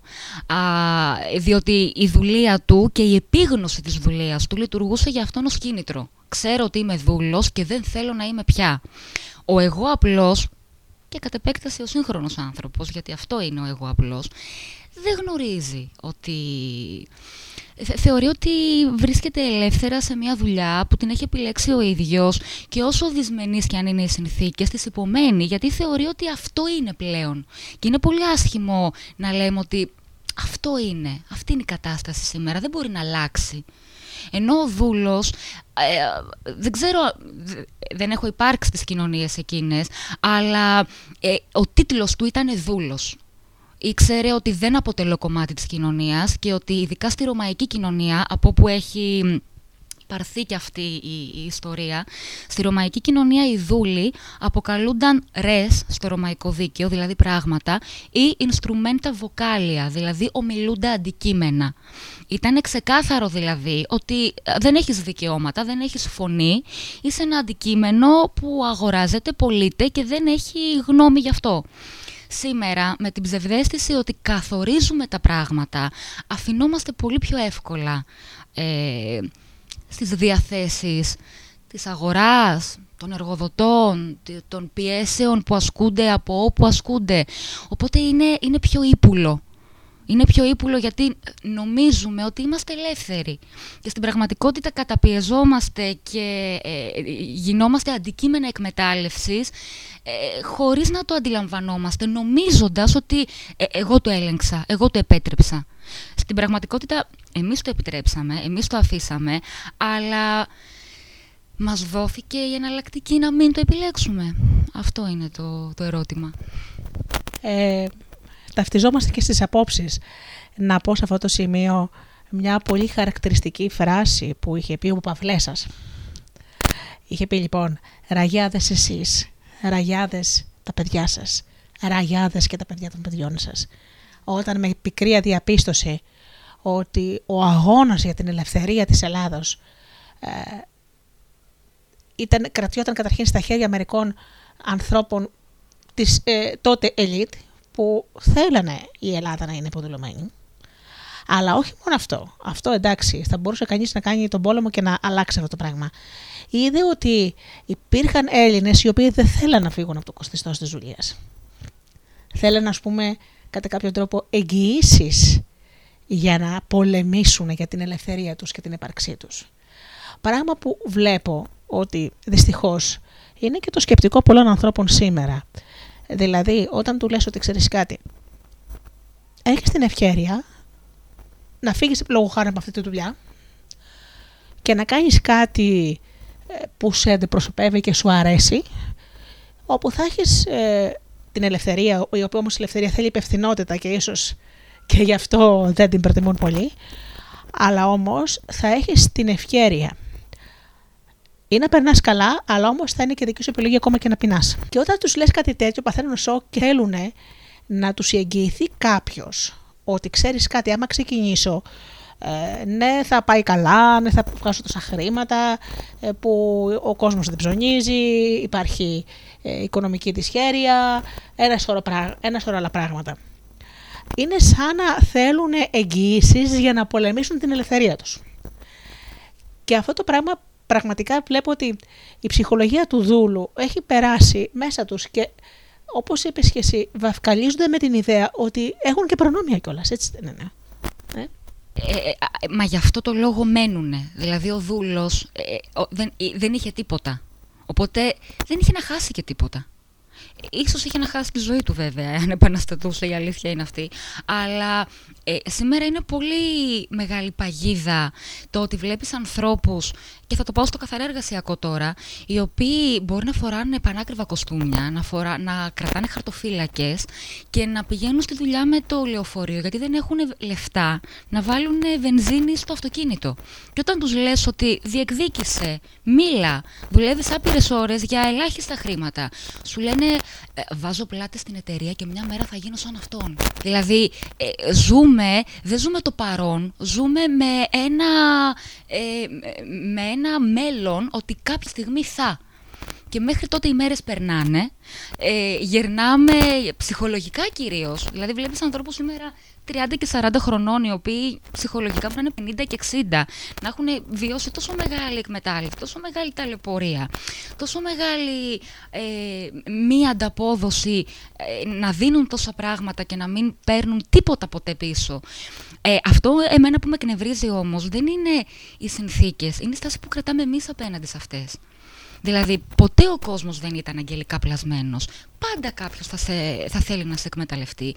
Πάντα κάποιος θα θέλει να βγάλει από σένα παραπάνω χρήματα. Πάντα, πάντα, πάντα, πάντα. Δηλαδή δεν είναι ότι άλλες εποχές ήταν καλύτερες, σήμερα είμαστε χειρότερα. Γιατί και αυτό είναι ε, είναι αχάριστο να το πούμε. Δηλαδή υπήρχαν πόλεμοι, υπήρχαν ε, τουρκοκρατίες, υπήρχαν εμφύλοι, υπήρχαν χούντες. Εννοείται ότι ε, κάθε εποχή κουβαλάει το σταυρό της. Το θέμα είναι εσύ ποια θέση παίρνεις απέναντι στα πράγματα και να παίρνεις θέση απέναντι στα πράγματα. Δηλαδή αυτό το μυρολατρικό, έλα μωρέ δεν φταίει κι αυτός, έχει δύο παιδιά, έλα μωρέ τι να κάνει κι αυτός, ε, αυτό τούλαχε. Δεν τούλαχε στα χέρια μας τα πράγματα. Πρέπει να τα παίρνουμε στα χέρια μας. Για να, για, να μην γινόμαστε εμείς πράγματα. Αυτό. Μου θύμισες μια πολύ γνωστή ατάκα του Διογέννη, του σκυλοφιλόσοφου. Ναι, που του λέει κάποιος άρχοντας ηρωνικά. Τον έβλεπε να τρώει φακές και του λέει: Ξέρεις κάτι, Διογέννη, αν ε, κολάκευες λίγο τον άρχοντα, δεν θα σου αναγκασμένος να τρως φακές. Και λέει αυτός: Αν εσύ έμαθες να τρως φακές, δεν θα κολάκευες τόσο πολύ τον άρχοντα. Ε, είναι φοβερό λοιπόν ότι ενώ έχουμε επιλογές, ε, προτιμάμε, όπως είπες και εσύ, να πουλάμε τις επιλογές μας για ένα μέλλον που ίσως έρθει. Και που αυτό που πραγματικά δεν ξέρουμε είναι ότι αυτό που έχουμε πραγματικά είναι μόνο το παρόν. Το μέλλον δεν ξέρεις ποιο είναι, το παρελθόν πλέον δεν αλλάζει, αυτό είναι, άρα και έχεις μόνο το παρόν. Και ουσιαστικά βλέπουμε τους ανθρώπους που εξαργυρώνουν βασικά πράγματα όπως είναι η ελευθερία, Όπως είναι το να έχουν επιλογές, προκειμένου, ε, πώς να το πω, να μην χάσουν κάποιες ανέσεις, ας το πούμε, που νομίζουν ότι είναι ανέσεις. έτσι. Ε, μιλάω με ανθρώπους που αυτή τη δύσκολη εποχή δυστυχώς δεν έχουν δουλειά, είχαν επιχειρήσεις και δεν πήγανε χάλια, έχουμε περάσει δύο χρόνια κορονοϊού, ήταν πολλές, πολλές επιχειρήσεις κλειστές. Τέλος πάντων, ε, μιλάω με ανθρώπους και λένε «Α, πάνε εκείνα τα χρόνια που ο κόσμος ψώνιζε, τώρα ο κόσμος είναι κλεισμένος, που δεν έχει λεφτά, που οι επιχειρήσει ήταν χάλια. Η αγαπημένη μου λοιπόν ιστορία είναι σε όλους το εξής. Αλλά σίγουρα έχετε ακούσει όλοι για το κράχ του 1929 στην Αμερική. Και το 32. Και το 32, ναι. Όπου οι άνθρωποι κυριολεκτικά κυκλοφορούσαν στον δρόμο και λέγανε «Έχεις να σου κάνω μια δουλειά να μου δώσεις 10 δολάρια». Ένας άνθρωπος από, ένας επιχειρηματίας πλούτησε πουλώντας μόνο ένα πράγμα, κόκκινο κραγιόν. Ήταν ένα πράγμα που όλες οι γυναίκες σου λέει όσο φτωχή και να είναι, γιατί να μην πάρω κι εγώ ένα κόκκινο κραγιόν; Έτσι. Αυτός ο, ο άνθρωπος έκανε εκατομμύρια εν μέσω του κράχ. Όπως είπες και εσύ, πάντα υπήρξαν πόλεμοι, πάντα υπήρξαν δυστυχίες. Βέβαια, κοίταξε, στον πόλεμο, στον πόλεμο κάποιοι πλουτίσανε, αλλά όχι με τον τρόπο που όχι και τόσο θεμητά μέσα. Αλλά τέτοιοι άνθρωποι, η Αφροδίτη μου δυστυχώς είναι σε όλες τις εποχές. Δεν το συζητώ. Ε, αυτό που με τρομάζει πολλές φορές είναι ότι οι άνθρωποι δεν έχουν ιδέα ότι μπορούν με μία κίνησή τους να αλλάξουν τη ζωή τους πραγματικά προς το καλύτερο. Αυτό όμως θέλει θυσίες Αφροδίτη, έτσι δεν είναι; Λοιπόν, τώρα μου δίνεις μια πολύ ωραία πάσα γιατί α, κάποτε ένας δάσκαλός μου στη δραματική σχολή μου είχε πει μια φοβερή ατάκα που μου είχε μείνει και την κρατάω γιατί πιστεύω ότι οι ατάκες που μας μένουν κάτι, κάτι βρίσκουν μέσα μας, κάπου βρίσκουν χώρο και φωλιάζουν γιατί σαν άνθρωποι κάτι μας είπανε και γι' αυτό το λόγο τις κρατάμε. Α, μας είπε λοιπόν κάποτε ότι, ακούστε να δείτε, το νέοι άνθρωποι το λέμε πάρα πολύ εύκολα. Πάρα πολύ δύσκολα λέμε το όχι. Και μας έφερε ένα παράδειγμα. Λέει σκεφτείτε ότι ένας φίλος σας σας λέει πάμε για καφέ. Αν του πεις ναι, θα μείνει εκεί. Ναι, πάμε για καφέ. Τέλεια. Είμαστε και δύο ευχαριστημένοι άμα του πεις όχι, κατευθείαν θα νιώσεις ενοχές και θα νιώσεις την ανάγκη να δικαιολογήσεις για ποιο λόγο δεν θες να πας για καφέ. Δηλαδή το ναι είναι τελεία, το όχι είναι όχι γιατί κάτι μου συνέβη και το απόγευμα πρέπει να κάνω αυτό. Οι άνθρωποι λοιπόν λέμε πάρα πολύ δύσκολα όχι και αυτό είναι κάτι που μας ακολουθεί στην καθημερινότητά μας. Α, μετά από αυτή τη σκέψη διάβασα και ένα, ένα πείμα του Καβάφη για το ναι και το όχι και ένα θεατρικό του Μπρέχτ που είχε να κάνει πάλι με το ναι και το όχι και είχε δύο διαφορετικές εκβάσεις της ιστορίας. Τι γινόταν όταν ο ήρωας έλεγε ναι, τι γινόταν σε αντίθετη περίπτωση όταν ο ήρωας έλεγε όχι. Σκέφτηκα λοιπόν, και είναι κάτι το οποίο το φύγει το βιβλίο, ε, πού μας οδηγεί η ζωή μας, όταν, μάλλον πού οδηγούμε εμείς τη ζωή μας, όταν αβίαστα, εύκολα και αβασάνιστα λέμε ναι, θα την πάρεις στη δουλειά, ναι. Θα υπογράψεις για αυτό το συμβόλαιο, ναι. Ε, θα το κάνεις αυτό που σου ζητάει η εταιρεία, μα ναι, φυσικά. Πόσο πιο συνειδητά θα ήταν τα πράγματα, πόσο πιο συνειδητή ροή θα έπαιρνε η ζωή μας αν πριν από κάθε μικρή επιλογή. Γιατί τελικά η ζωή και η κοινωνία κατ' επέκταση είναι ένα συνοθήλευμα μικρών επιλογών. Δεν είναι μόνο οι επαναστάσεις, δεν είναι μόνο οι πόλεμοι, δεν είναι μόνο τα μεγάλα ιστορικό-κοινωνικό-πολιτικά γεγονότα. Είναι οι μικρές καθημερινές επιλογές. Να σε βάλω με βίσμα στη δουλειά. Ναι ή όχι. Άμα εκεί πέρα πεις κάτσε ρε φίλε, όχι, ας, ας κάνω τη διαφορά. Ένα μικρό όχι, που μπορεί να γίνουν πολλά μικρά όχι, μπορεί κάτι να αλλάξουν. Ε, να φοροδιαφύγω. Όχι. Μικρά πράγματα, μικρές επιλογές καθημερινές, οι οποίες μπορεί τελικά να κάνουν μια αλλαγή από μικρές ατομικές προσωπικές επιλογές. Δηλαδή το ναι και το όχι στην καθημερινή ζωή έχει πάρα πολύ μεγάλη βαρύτητα στο τέλος της ημέρας, στο τέλος ε, της ιστορίας και του δικού μας του έργου. Αν ο εγώ απλώς όταν του λέγανε ε, θα την κάνεις τη δουλειά αυτή για 3.000 ευρώ, αν δεν έλεγε κατευθείαν ναι, δεν θα είχε το τέλος που είχε. Κάποια στιγμή του λένε, του φέρνουν ένα μπολάκι με τροφή σκύλου και του λένε πέσα και φάει από αυτό. Και πέφτει να φάει γιατί σκέφτεται ότι από κάτω υπάρχουν πάρα πολλοί έτοιμοι να μου πάρουν τη δουλειά.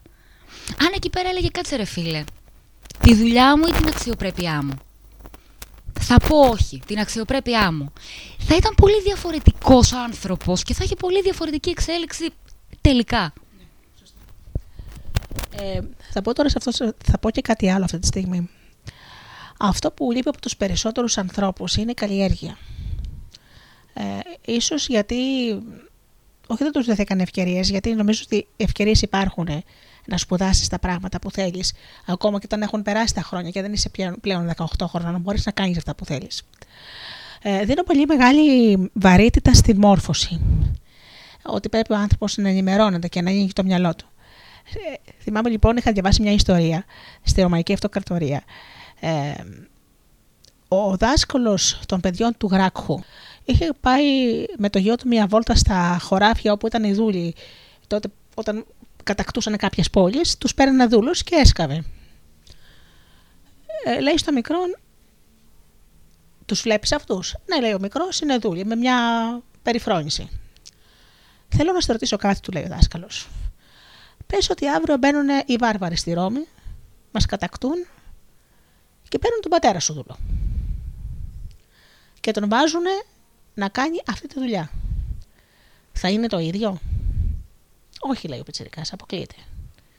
Γιατί; Ε, δεν μπορώ να ξέρω, αλλά ο πατέρας μου δεν θα είναι σαν αυτόν που σκάβει αυτή τη στιγμή με τα δεμένα ποδάρια το χωράφι. Δεν ξέρεις τη διαφορά; Α, όχι, λέει, δεν την ξέρω, αλλά δεν θα είναι το ίδιο. Θα σου πω, λέει, εγώ ποια είναι η διαφορά. Η διαφορά είναι η μόρφωση. Γιατί ακόμα και όταν οι περιστάσεις σε κάνουν σκλάβο, δεν θα είσαι ποτέ σκλάβος όταν θα έχεις την ελευθερία του πνεύματος. Μπορεί να αποδουλώσουν μόνο το σώμα σου. Τη σκέψη όμως ποτέ. Μου έκανε τόσο εντύπωση και μάλιστα αυτό χρονίτο το είχα διαβάσει στην ηλικία των 10 ετών. Και μου έκανε τόσο πολύ μεγάλη εντύπωση. Πόσο τεράστια διαφορά έχει να ανοίξεις το μυαλό σου και να διαβάσεις. Να μπεις σε κόσμους που μέχρι τώρα δεν γνώριζες ότι μπορεί να υπήρχαν. Ε, και νομίζω ότι υπάρχουν και άνθρωποι που όταν τους λες ότι ξέρεις κάτι, είσαι 40, είσαι 50, είσαι 25, είσαι 30, δεν ξέρω. Ξέρεις κάτι, πήγαινε να μάθεις αυτό. Είναι κάτι που μισούν να το ακούν αυτό το πράγμα. Ή σου λένε δεν έχω λεφτά. Είσαι μόνη ματάκα. Ε, εγώ τους λέω το εξής. Ξέρεις κάτι, όταν δηλώσεις την πρόθεσή σου ότι θες να μορφωθείς και δεν έχεις λεφτά και θες να παρακολουθήσεις ένα μάθημα, ένα σεμινάριο. Το λέω από προσωπική μου πείρα, έτσι. Και λες ότι εγώ θέλω να το μάθω αυτό διότι θα με ωφελήσει πνευματικά. Από τη στιγμή που δηλώσεις την πρόθεσή σου και δώσεις, ας πούμε, μια προκαταβολή. Ξαφνικά γίνεται κάτι και τα λεφτά για το σεμινάριο σου έρχονται. Ε, θυμάμαι το 2005 ήθελα να παρακολουθήσω ένα πολύ ενδιαφέρον σεμινάριο και πήγα στην παρουσίαση και ήταν 300 ευρώ και εγώ έχω μαζί μου μόνο 5. Ήμουν τόσο ενθουσιασμένη και δεν είχα ιδέα που θα βρω 300 ευρώ. Όταν λοιπόν πλησίασα στο γραφείο του ανθρώπου που το έκανε, του λέω: Ξέρετε κάτι, έχω μόνο 5 ευρώ μαζί μου, δεν με ενδιαφέρει να μείνω άφραγγι, αλλά αν σας τα δώσω σαν προκαταβολή, το δέχεστε και στο μεταξύ μέχρι να γίνει το σεμινάριο να τα βρω. Μου λέει αυτή τη στιγμή δηλώνεις στο σύμπαν την πρόθεσή σου. Η αλήθεια είναι ότι ε, το σεμινάριο έγινε σε 10 μέρες, εγώ στις 8 βρήκα τα λεφτά. Με κάποιο μαγικό τρόπο. Έτσι. Θέλω να πω ότι για να βγούμε λοιπόν από αυτή τη σκλαβιά, ε, πρέπει να. Όχι μόρφωση με την Αγία πτυχίο, ξέρεις, να καλλιεργηθούμε. Ε, πιστεύω σαν άνθρωπος που έχει σπουδάσει τόσο πολύ, ε, δεν πιστεύεις ότι σου αλλάζει τη ζωή, η καλλιέργεια; Εμένα ναι, μου την άλλαξε. Θα μιλήσω από, με την προσωπική μου την ε, πείρα. Ε, μου την άλλαξε, είναι, καταρχήν είναι τρόπος ζωής. Δηλαδή, εγώ ποτέ δεν είπα είμαι μορφωμένη, είμαι καλλιεργημένη. Απλά το κάνω και απλά συμβαίνει. Άμα τώρα κάποιος άλλος δει κάτι σε αυτό και πει «Α, μορφωμένος άνθρωπος», είναι κάτι έξω από μένα. Δηλαδή, ο άνθρωπος που είναι μορφωμένος δεν το κάνει για να πούνε ότι είναι μορφωμένος. Ο άνθρωπος που είναι γυμνασμένος δεν το κάνει για την αναγνώριση, το κάνει γιατί για τον ίδιο έχει γίνει βίωμα, για τον ίδιο έχει γίνει τρόπο ζωής. Από την άλλη, βλέπουμε πολύ μεγάλη λύπη μου ότι η μόρφωση σήμερα, επειδή έχω και μαθητές στο φροντιστήριο, ε, χρόνια που ασχολούμαι με την εκπαίδευση, δηλαδή έχω 12 χρόνια στο χώρο αυτό, ε, η μόρφωση πλέον έχει γίνει αυτοσκοπός και έχει, γίνει, έχει πάρει την, την εκδοχή την καθαρά χρησιμοθυρική. Να μορφωθώ για να. Για να βρω μια δουλειά, για να πάρω μόρια για να διοριστώ, για να πάρω μια αύξηση, για να γίνω προϊστάμενος. Η μόρφωση με την έννοια του ε, κάθομαι ένα απόγευμα και το έχω ανάγκη. Έχω ανάγκη όχι να ανοίξω την τηλεόραση, έχω ανάγκη να ανοίξω ένα βιβλίο. Α, έχω ελεύθερο χρόνο ένα Σάββατο και έχω ανάγκη να πω να δω μία έκθεση. Δεν έχω ανάγκη να, να πιω ένα καφέ. Αυτό πλέον το θεωρώ πάρα πολύ σπάνιο. Τα παιδιά της σημερινής γενιάς τουλάχιστον αυτά που εγώ είχα δεν μπορώ να τα να, δεν, τα, δεν μπορώ να τα κατηγορήσω γιατί έτσι έμαθαν. Δηλαδή έμαθαν από πάρα πολύ νωρίς να εξειδικεύονται σε ένα αντικείμενο, να προσανατολίζονται καθαρά επαγγελματικά και άρα και το διάβασμά τους να προσανατολίζεται καθαρά με σκοπό να έχει κάποια χρηματική απολαβή στο μέλλον. Οπότε δεν μπορώ να τα... δεν μπορώ να τους, ε, να τους θυμώσω ας πούμε. Από την άλλη είναι πάρα πολύ απογοητευτικό να βλέπεις μια χώρα στην οποία οι φοιτητές είναι πάρα πολλοί. Άρα θα περίμενε κανείς και η μόρφωση να είναι πάρα πολύ μεγάλη. Δηλαδή το επίπεδο πλέον είναι πολύ, είναι πολύ καλύτερο. Δεν, δεν υπάρχει πλέον αναλφαβητισμός, ας πούμε, όπως άλλα χρόνια. Πλέον όλοι έχουν ένα πτυχίο, θα ξέρουν μια ξένη γλώσσα, ε, θα έχουν πάει σε ένα ίδρυμα, σε ένα κολέγιο, σε ένα κάτι. Παρ' όλα αυτά δεν είναι ουσιαστική η μόρφωση. Είναι καθαρά είναι καθαρά διεκπαιρεωτική καταρχήν, δηλαδή περιμένουμε ε, να κλείσω το βιβλίο, να βγάλω την ύλη, να κλείσω το βιβλίο, να διαβάσω τόσο όσο χρειάζεται για να διοριστώ, να διαβάσω τόσο όσο χρειάζεται για να περάσω το μάθημα. Το περαιτέρω, η προσωπική διεύρυνση οριζόντων, η προσωπική ε, ψυχική τροφή ας πούμε, το έχω συναντήσει πολύ σπάνια και είναι κάτι που προσπαθώ να το, ε, να το ενθαρρύνω όπου βλέπω παιδί ας πούμε να μου λέει «Κυρία δεν ε, διάβασα σήμερα αρχαία ας πούμε γιατί διάβαζα ένα πολύ ωραίο λογοτεχνικό βιβλίο». Ε, σε αυτό το παιδί δεν μπορώ να του πω κουβέντα. Δηλαδή δεν μπορώ να του πω γιατί δεν έκανε τα αρχαία που σου βαλά. Το χαίρομαι πάρα πολύ. Ε, τυπικά δεν μπορώ να το πω εκείνη την ώρα, γιατί πρέπει να του πω γιατί δεν έκανε τα μαθήματά σου, αλλά δεν μου βγαίνει να το πω. Χαίρομαι τόσο πολύ που αυτό το παιδί αντί να κάθεται και να σκρολάρει στο κινητό, διάβαζε ένα μυθιστόρημα και ας μην έκανε τα αρχαία. Γιατί όταν τελειώσει το σχολείο, τα αρχαία θα φύγουν θα ξεχαστούν, δεν θα ξαναχρησιμοποιηθούν. Η συνήθεια όμως του να πιάνει τα απογεύματα ένα λογοτεχνικό βιβλίο και να το διαβάζει δεν θα φύγει. Και άμα του την κόψω εγώ τώρα, δεν θα την ξαναποκτήσει.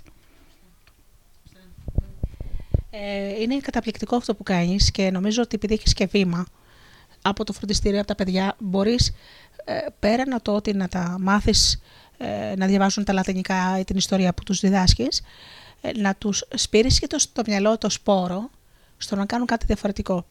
Ε, θα πω ένα πράγμα να πω και την έχω πει τη θέση μου σε πολλές φορές σε την εκπομπή. Είμαι υπέρ της ακαδημαϊκής μόρφωσης και τους ανθρώπους που έχουν μορφωθεί τους θαυμάζω πολύ. Όμως η ακαδημαϊκή μόρφωση δυστυχώς δεν είναι το εισιτήριο για μια καλύτερη ζωή. Με τίποτα. Χρειάζονται παραπάνω πράγματα.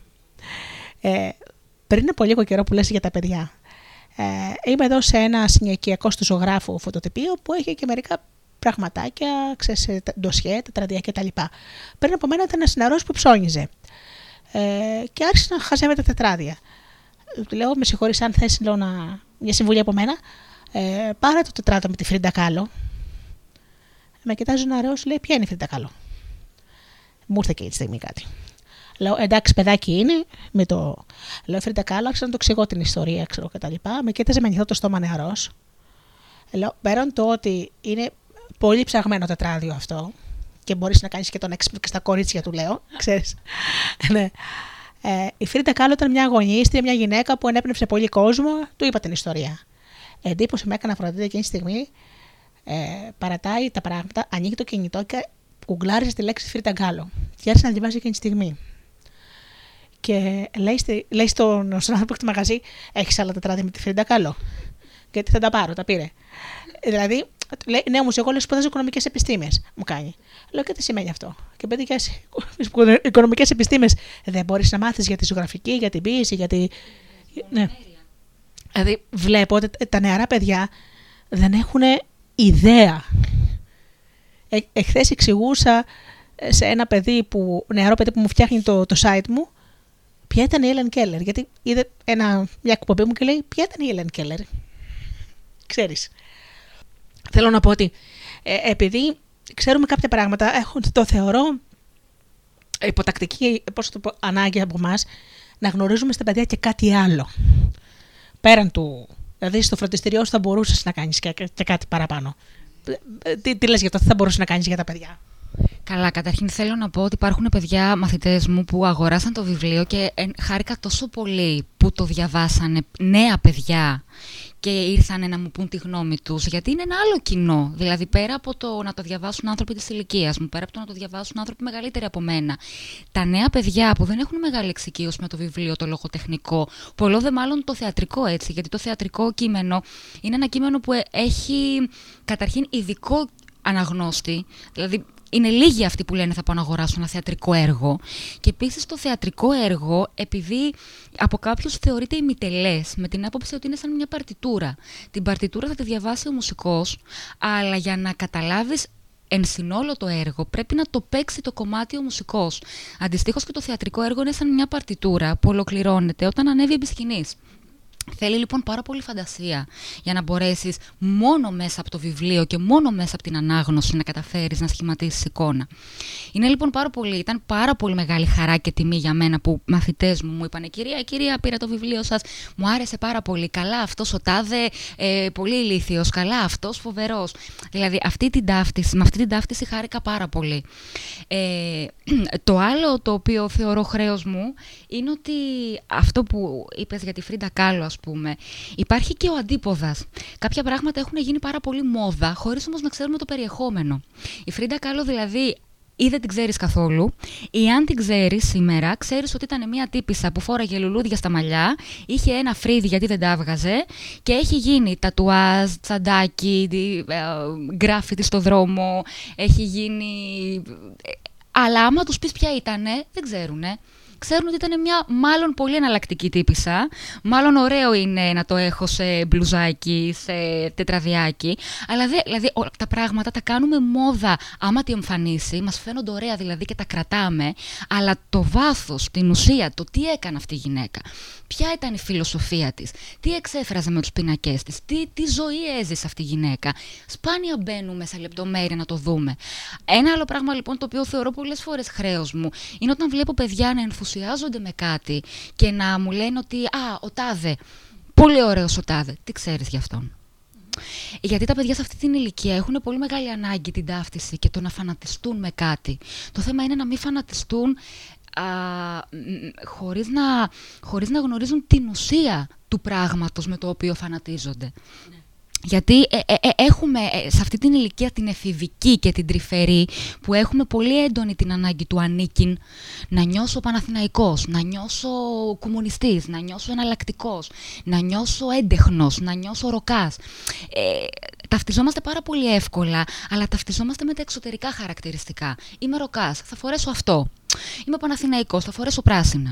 Α, είμαι καλλιτέχνης, θα, βάλω, θα πάρω μία τσάντα με το βανκόν και πάνω δεν, δεν φτάνει. Δεν αρκεί. Δηλαδή, ωραία, διάβασε ένα βιβλίο. Δεν σου, δεν σου αρέσουν τα βιβλία, δεν σου βγαίνει εύκολα η ανάγνωση. Δες ταινίες. Δεν θέλεις ταινίες. Τράβασε ένα μουσείο, πήγαινε σε μία έκθεση, κάνε ένα ταξίδι.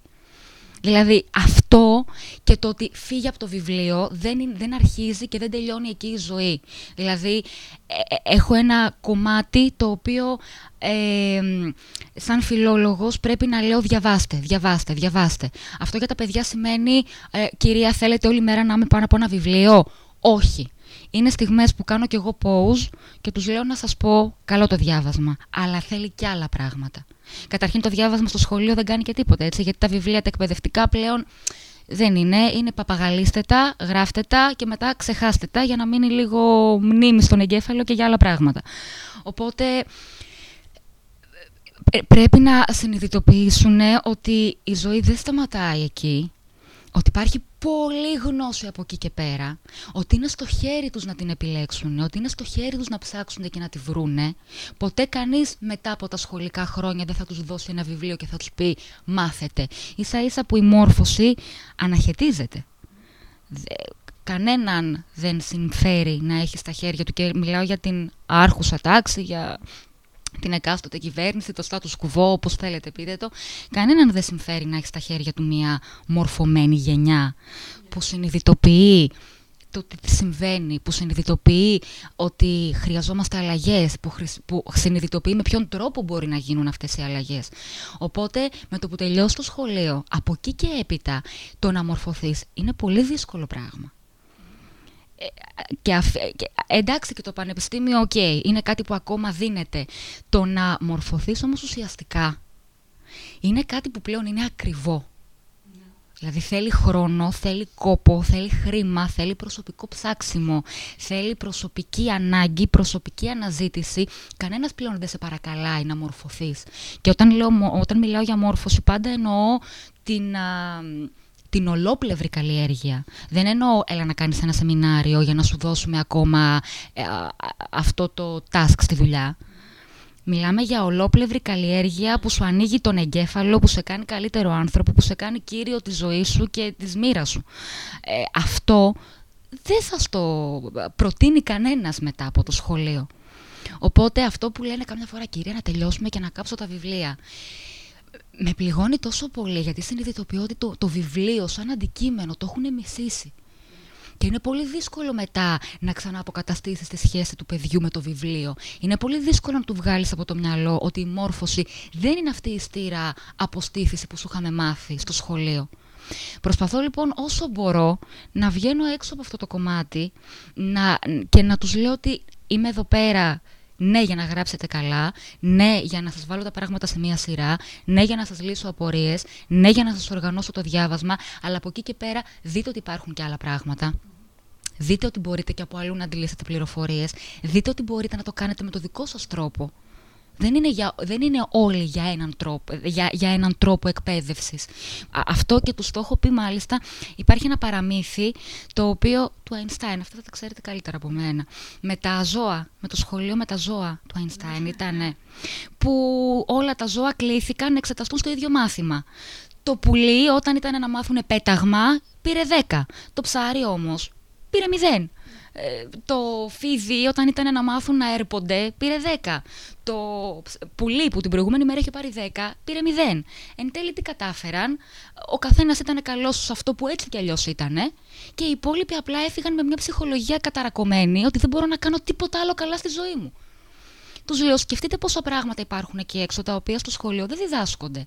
Μπορεί εσύ που δεν είσαι καλή στα αρχαία, Μαρία, να είσαι φοβερή ζωγράφος θα το μάθεις μέσα από το ελληνικό σχολείο αυτό; Όχι. Μπορεί εσύ, Κατερίνα, που δεν είσαι καλή στα μαθηματικά, να είσαι η, η, η επόμενη Μπετόβεν.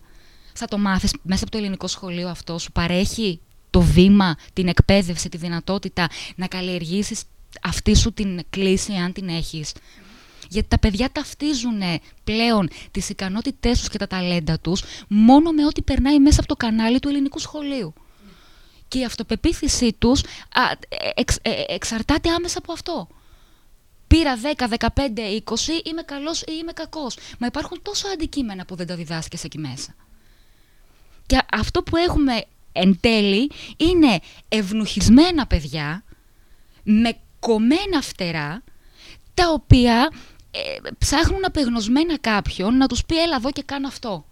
Οπότε πλέον είναι ενήλικες, ευνουχισμένοι και πάλι, οι οποίοι περιμένουν από κάπου μια σανίδα σωτηρίας, σας παρακαλώ πείτε μου τι να κάνω απλά για να τα βγάλω πέρα. Και έτσι είναι πολύ πιο εύκολο. Είναι μια, μια εύκολα χειραγωγήσιμη και ελέγξιμη μάζα. Και εδώ ερχόμαστε και πάλι και στο θέμα του βιβλίου.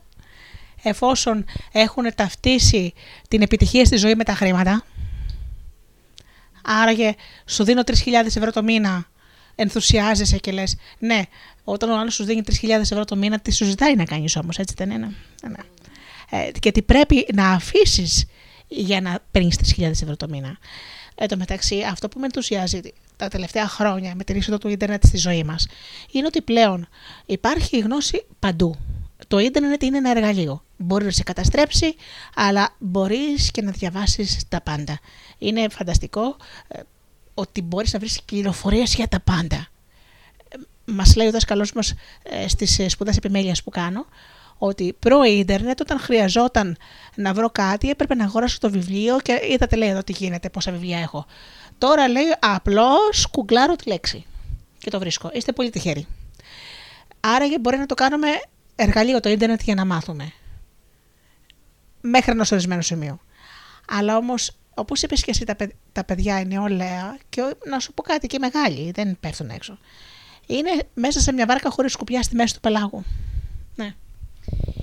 Ε, σε αυτό ε, διαφωνώ με ποια έννοια διαφωνώ. Ε, οι λέξεις στα ελληνικά πιστεύω δεν είναι καθόλου τυχαίες. Η εκπαίδευση έχει μέσα τη λέξη παιδεύω.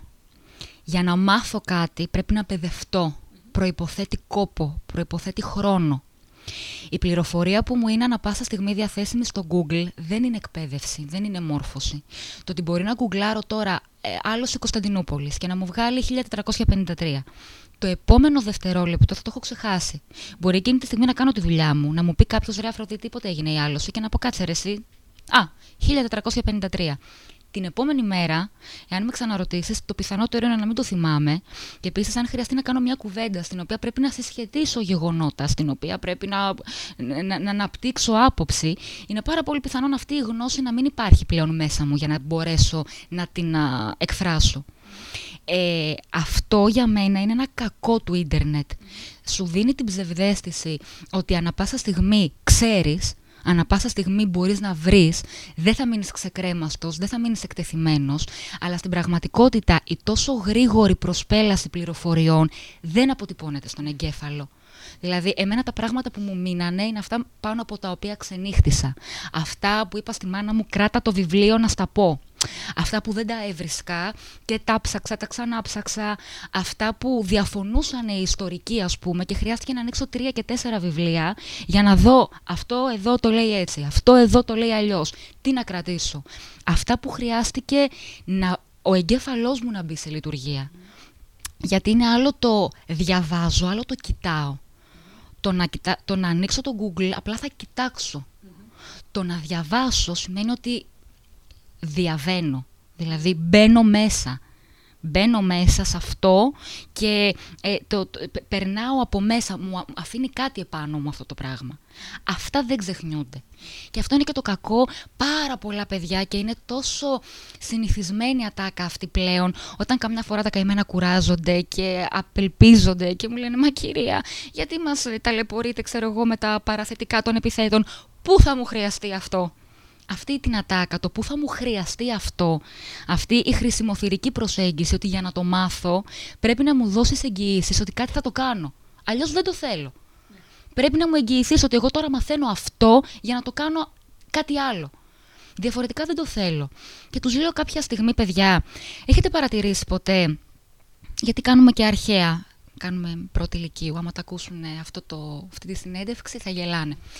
Μου λένε, τους λέω, έχετε παρατηρήσει ποτέ ότι ένα κείμενο στα αρχαία είναι τέσσερις γραμμές; Η μετάφρασή του δίπλα, η πιο σωστά η απόδοσή του στα νέα ελληνικά, έχετε παρατηρήσει ποτέ πόσες σειρές είναι; Λέει, κυρία, σίγουρα πολύ περισσότερες.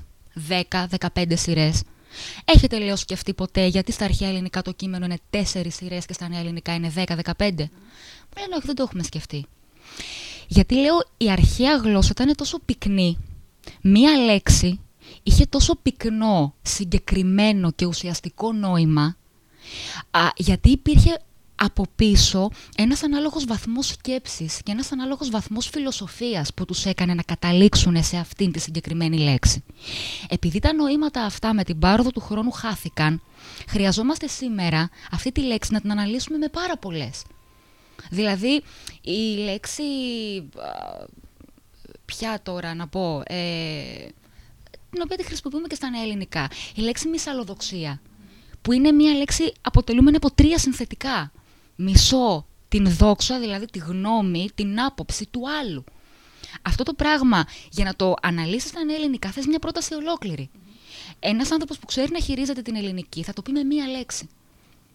Όσο λοιπόν τα νοήματα χάνονται, όσο ο χρόνος περνάει και τα νοήματα χάνονται, δεν γινόμαστε μόνο πιο φτωχοί στο λεξιλόγιο, γινόμαστε πιο φτωχοί νοητικά, πνευματικά.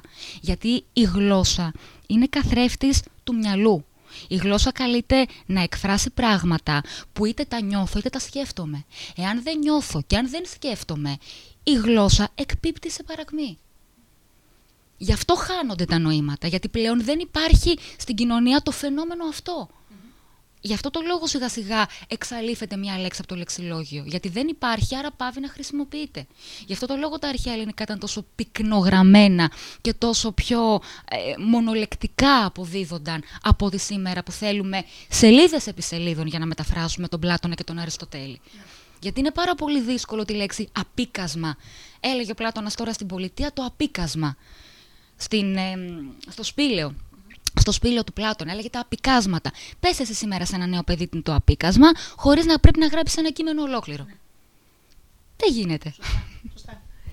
Ε, βέβαια να πω και ότι είναι χρήσιμο το ίντερνετ, να κάνω μια παρένθεση, για μας που ήδη έχουμε μάθει πράγματα. Ναι. Γιατί εγώ μεγάλωσα με τη λογική πώς να ψάχνεις μία λέξη στο λεξικό και πώς πώς ψάχνεις μία λέξη στην εγκυκλοπαίδεια. Υπήρχε κάποια τεχνική για να το κάνεις τώρα. Α πούμε, βγάζεις τη λέξη και τη βρίσκεις. Ενώ τότε έπρεπε να σκεφτείς ποιο γράμμα πάει πρώτο, δεύτερο, τρίτο, να το βρεις ανάλογα. Να βρεις το λίμα που λέγαμε τότε. Εννοείται ότι έχεις μάθει κάποια πράγματα και σου είναι εύκολο πλέον το Ιντερνετ. Έτσι. Και πάλι, και πάλι ε, δεν υπάρχουν όλες οι πληροφορίες. Ή να το πω και ότι πολλές φορές οι πληροφορίες ε, φιλτράρονται από τη γνώμη αυτού που τις ανεβάζει. Οπότε, αν ας πούμε πάρουμε το παράδειγμα της Φρίντα Κάλο που λέγαμε προηγουμένως, αν εγώ τη θαυμάζω τη Φρίντα Κάλο θα ανεβάσω ένα άρθρο που θα την εξυμνεί και ο άλλος που τη θεωρούσε παρανοϊκή μπορεί να, να, αναβεί, να πει ότι ήταν μια παρανοϊκή γυναίκα. Οπότε αναλόγως σε ποια πληροφορία θα πέσεις. Και δεν έχεις και δεν έχεις καν το δικαίωμα να εκφέρεις δική σου γνώμη. Ενώ αν διαβάσεις το βιβλίο, θα πεις: Έχω τη δική μου γνώμη σε αυτά τα πράγματα. Πολύ σωστά. Και αυτό που μου λες, το έλεγα ότι ήμουν λοιπόν μικρή, ε, δεν ήμουν καθόλου καλή στα μαθηματικά. Και έλεγα τώρα, ήθελα να ξέρω κύριε, πού θα μου φανεί εμένα χρήσιμο ε, η εξίσωση. Ξέρω εγώ. Καλά μου λέει, θα δεις μου λέγανε τότε. Όταν χρειάστηκε να να μάθω Πυθαγόρια αριθμοσοφία έπεσα πάνω σε ένα τείχος. Γιατί αποκλείεται να διαβάσεις Πυθαγόρα χωρίς να ξέρεις έστω και λίγα μαθηματικά για την αρμονία των σφαιρών και όλα αυτά. Ε, χρειάστηκε να μπω πάλι στη διαδικασία της μαθήτριας να μάθω μερικά πράγματα από την αρχή. Τα πάντα χρειάζονται. Μόνο που, όπως είπες και εσύ προηγουμένως, Αφροδίτη μου, δυστυχώς τουλάχιστον το ελληνικό σύστημα δεν βγάζει μορφωμένους ανθρώπους.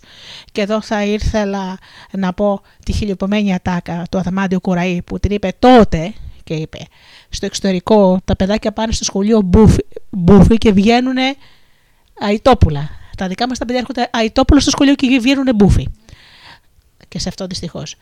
Το ζήτημα είναι ότι ε, όσοι έχουν βήμα όπως εσύ, έτσι, να μπορούν να περάσουν στο μυαλό των νέων ανθρώπων πράγματα. Γιατί κακά τα ψέματα, όταν έχει περάσει κάποια ηλικία, δεν είναι όλοι open mind. Δεν μπορείς να τους ξεμάθεις κάτι και να το ξαναμάθουν από την αρχή. Και με, μερικές φορές ξέρεις, αυτά είναι και λίγο στη ζώνη της άνεσης. Σου λέει ο άλλος, το ξέρω, το ξέρω, έτσι είναι. Ας πούμε, πριν από λίγες μέρες μιλούσα με ένα παλικάρι 30 ετών ε, που ήθελε να κάνει και λίγο εντύπωση και μου λέει: Ξέρεις, εγώ είμαι δηλωμένος άθεος. Λέω και πολύ καλά κάνεις και δεν πιστεύω, ας πούμε, στο Θεό και στο Χριστό κτλ. Λέω απόψη σου.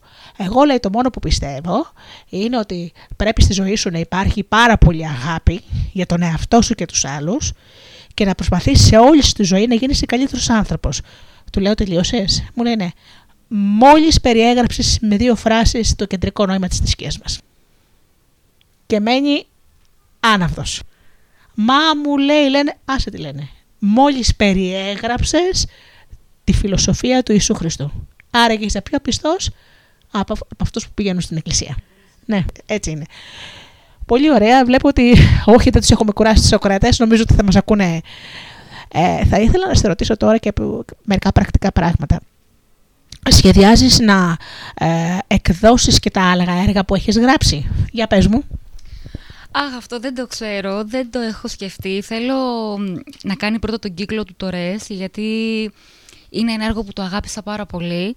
Το αγάπησε πάρα πολύ και η θεατρική ομάδα η οποία πρόκειται να το ανεβάσει. Είναι η ομάδα Κλεψίδρα, η οποία βρίσκεται στον Κεραμικό, με την αγαπημένη μου την Κατερίνα την Μπουζάνη, η οποία το σκηνοθετεί είναι η ομάδα για την οποία γράφω όλα τα έργα που έχω γράψει μέχρι τώρα και έχω την τύχη και την τεράστια χαρά να τα βλέπω να ανεβαίνουν γιατί το θεατρικό έργο για μένα δεν κάνει τον κύκλο του άμα δεν το δεις α, επί σκηνής. Οπότε θέλω πρώτα να το δω να ανεβαίνει, θέλω να το χαρώ χωρίς άλλα άγχη και μετά η αλήθεια είναι ότι θα το σκεφτόμουν γιατί μου άρεσε η διαδικασία, μου αρέσει πάρα πολύ το βιβλίο σαν αντικείμενο καταρχήν, το αγαπώ, οπότε μου αρέσει το να υπάρχει κάπου ε, σε φυσική μορφή, να μπορεί ο άλλος να πάει να το αγοράσει, να έχει τον προλογό του, να υπάρχει ε, ε, στη βιβλιοθήκη του, σε, να μπορεί να σημειώσει, να μπορεί να το πάρει μαζί του. Γενικά αυτό είναι κάτι που το, το αγάπησα πάρα πολύ. Οπότε θα ήθελα, η αλήθεια είναι να εκδοθούν και τα υπόλοιπα, αλλά μόλις αυτό το βιβλίο κάνει το ταξίδι του. Ε, να ενημερώσουμε για τους Σοκρατές, φαντάζομαι ότι υπάρχει σελίδα και προφίλ δικό σου στα τυπικά. Δεν ξέρω αν υπάρχει και σελίδα εννοώ site. Όχι. Για πες μας λίγο να τα βρούμε. Λοιπόν, το προφίλ μου εμένα είναι στο facebook Αφροδίτη Φλόρου με ελληνικά και τόνο κανονικά. Είμαι μια φιλόλογος από την αρχή μέχρι το τέλος. Δεν αγαπώ τα γκρίκλις καθόλου. Ε, στο Instagram είμαι Afroflor. Το Afro με A-P-H-R-O, κάτω παύλα, και το Flor με θ κανονικό, F-L-O-R. σελίδα για το βιβλίο δεν υπάρχει προς το παρόν τουλάχιστον. Α, αυτή τη στιγμή πωλείται από, το, από τα κεντρικά του Ελευθερουδάκη, που είναι κέντρο της Αθήνας, Αριστίδου 8 στον έκτο όροφο είναι κοντά στο μοναστηράκι. Ε, για τους αθλητικούς τύπους αυτό τώρα, γιατί είναι, καλά έχει και ασανσέρ βέβαια, αλλά ο έκτος όροφος είναι λίγο βάρβαρος. Ε, υπάρχει στον Ιαννό και υπάρχει και σε διάφορα καταστήματα που συνεργάζονται με το Scrooge. Δηλαδή, αν πατήσεις ρες Αφροδίτη Φλόρου, σου βγάζει όλα τα καταστήματα και από ό,τι ξέρω υπάρχει και με έκπτωση μέσω του, του Scrooge, οπότε είναι, εύκολα να το, είναι εύκολο να το βρει κανείς. Και βεβαίως το πιο απλό, το παραγγείλει από το βιβλιοπόλι του. Καλά, εννοείται. Αυτό εννοείται, έτσι. ναι. Ε, θα ήθελα τώρα να πω και το εξής, επειδή θέλω να σε δεσμεύσω και για άλλες εκπομπές. Έτσι. Δεσμεύεσαι. λοιπόν, ε, όση ώρα μιλάμε, σκέφτηκα και το, το εξής. Ε, κάποια στιγμή να κάνουμε ένα είδος σαλονιού.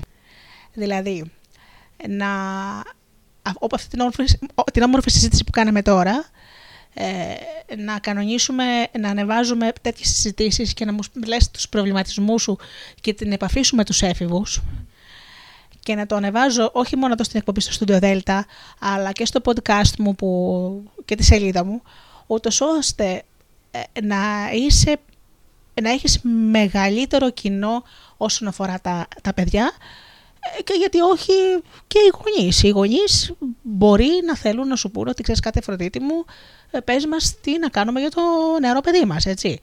Θα σε ενδιαφέρει, εγώ το λέω σαλόνια, είναι σαν να κουβεντιάζουν δύο φίλες και αυτό να το ανεβάζουμε. Πώς σου φαίνεται σαν ιδέα; Είναι τέλειο. Ε, καλά, με μεγάλη μου χαρά καταρχήν, ξεκινάω από αυτό, εννοείται με πολύ μεγάλη μου χαρά. Ε, ως προς τους έφηβους, τώρα μου θύμισες κάτι που συνέβη πρόσφατα. Α, ήμουνα στο φροντιστήριο, ήθελα να γράψω ένα έργο, α, ένα έργο, ήθελα να γράψω ένα έργο, μια πρόταση για το Εθνικό Θέατρο, γιατί έκανα κάποια σεμινάρια masterclass συγγραφής εφηβικού θεάτρου. Και σκεφτόμουν αντί να γράψω σαν πρόταση να το καταθέσω στο εθνικό. Και σκεφτόμουν μόνη μου. Και λέω κάποια στιγμή, ρε Αφροδίτη, τι χαζή που είσαι. Ε, Κάνεις το ίδιο λάθος, προσπαθείς να γράψεις για τα παιδιά ερήμην των παιδιών.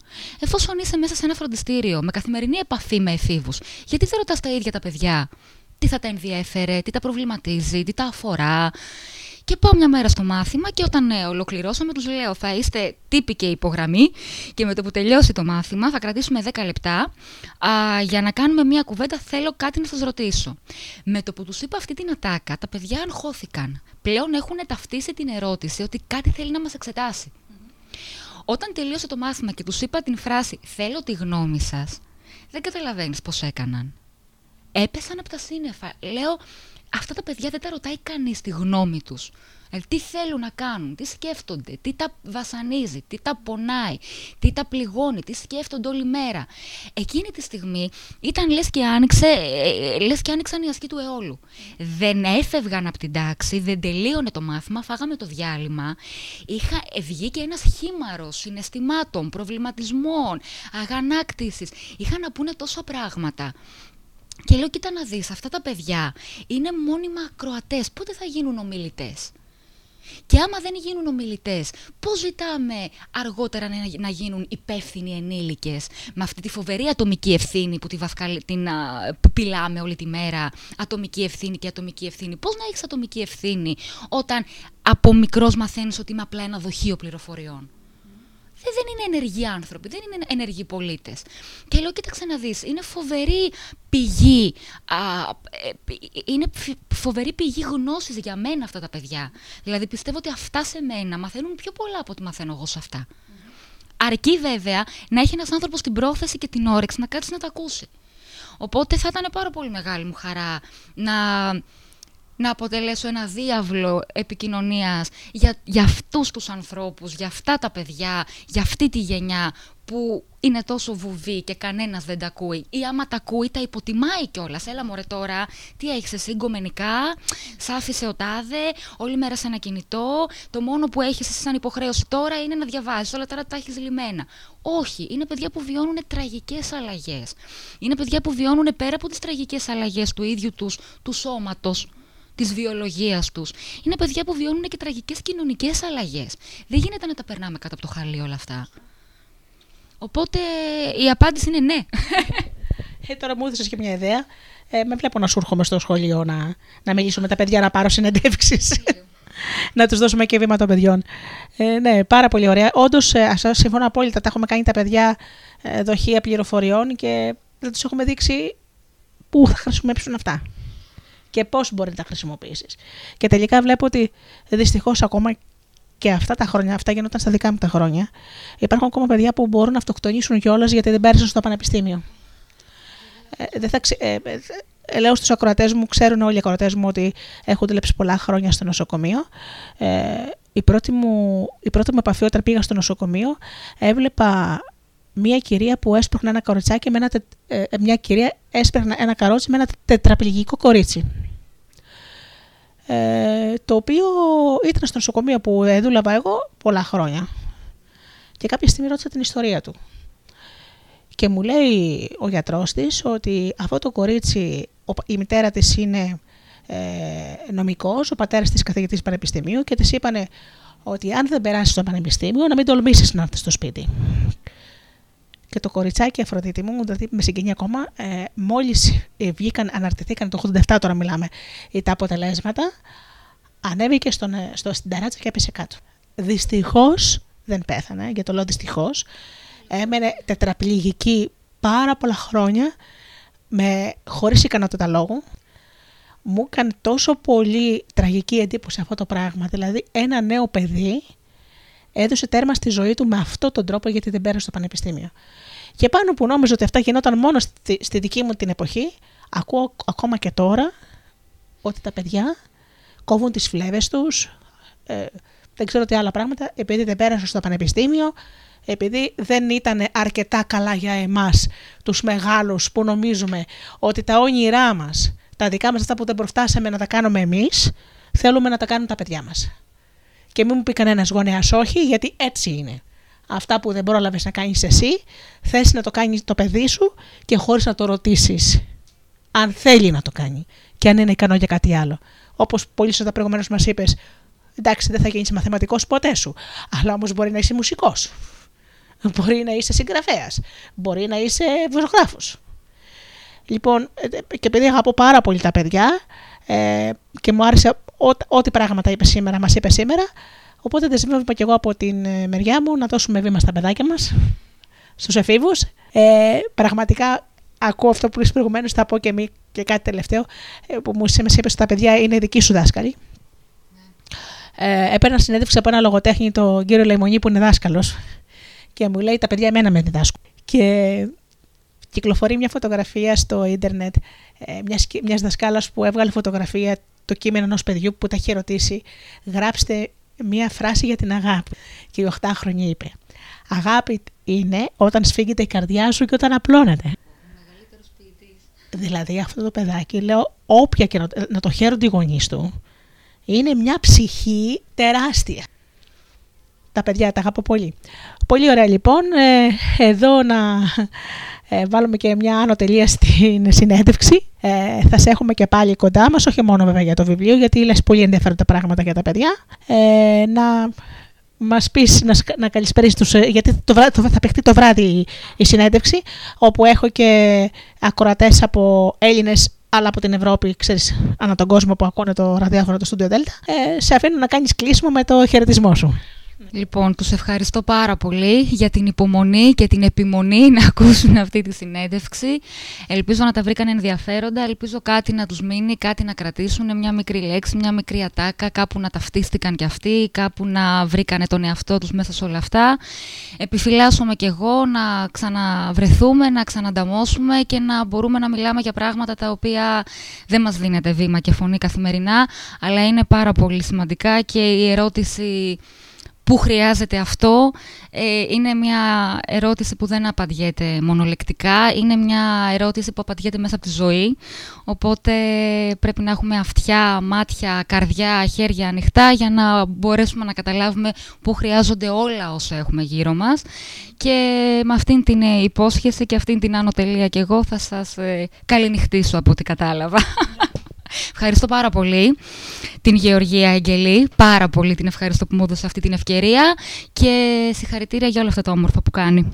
Λοιπόν, ευχαριστώ και εγώ. Λοιπόν, ε, συνεχίζουμε λοιπόν το πρόγραμμά μας, αγαπημένοι μου ε, μέχρι το τέλος της εκπομπής.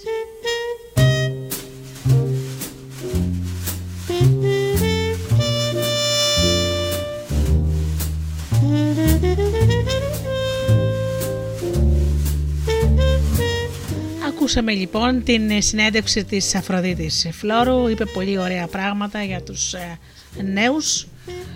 Ε, καθηγήτρια έχει να μας πει πολλά πράγματα ακόμη. Να την ευχαριστήσω θερμά. Αγαπημένοι μου φίλοι, η εκπομπή «Άνθρωποι και Ιστορίες» με τη Γεωργία Αγγελή έχει φτάσει στο τέλος της. Σας ευχαριστώ που ήσασταν εδώ μαζί μας στο στούντιο Δέλτα. Δεσβεύουμε για καλύτερες ακόμα εκπομπές και συνεντεύξεις με σπουδαίους ανθρώπους.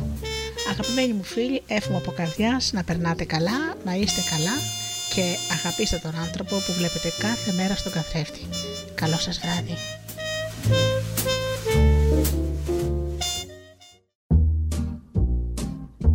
Οι stars προσπαθούν να είναι προσγειωμένοι.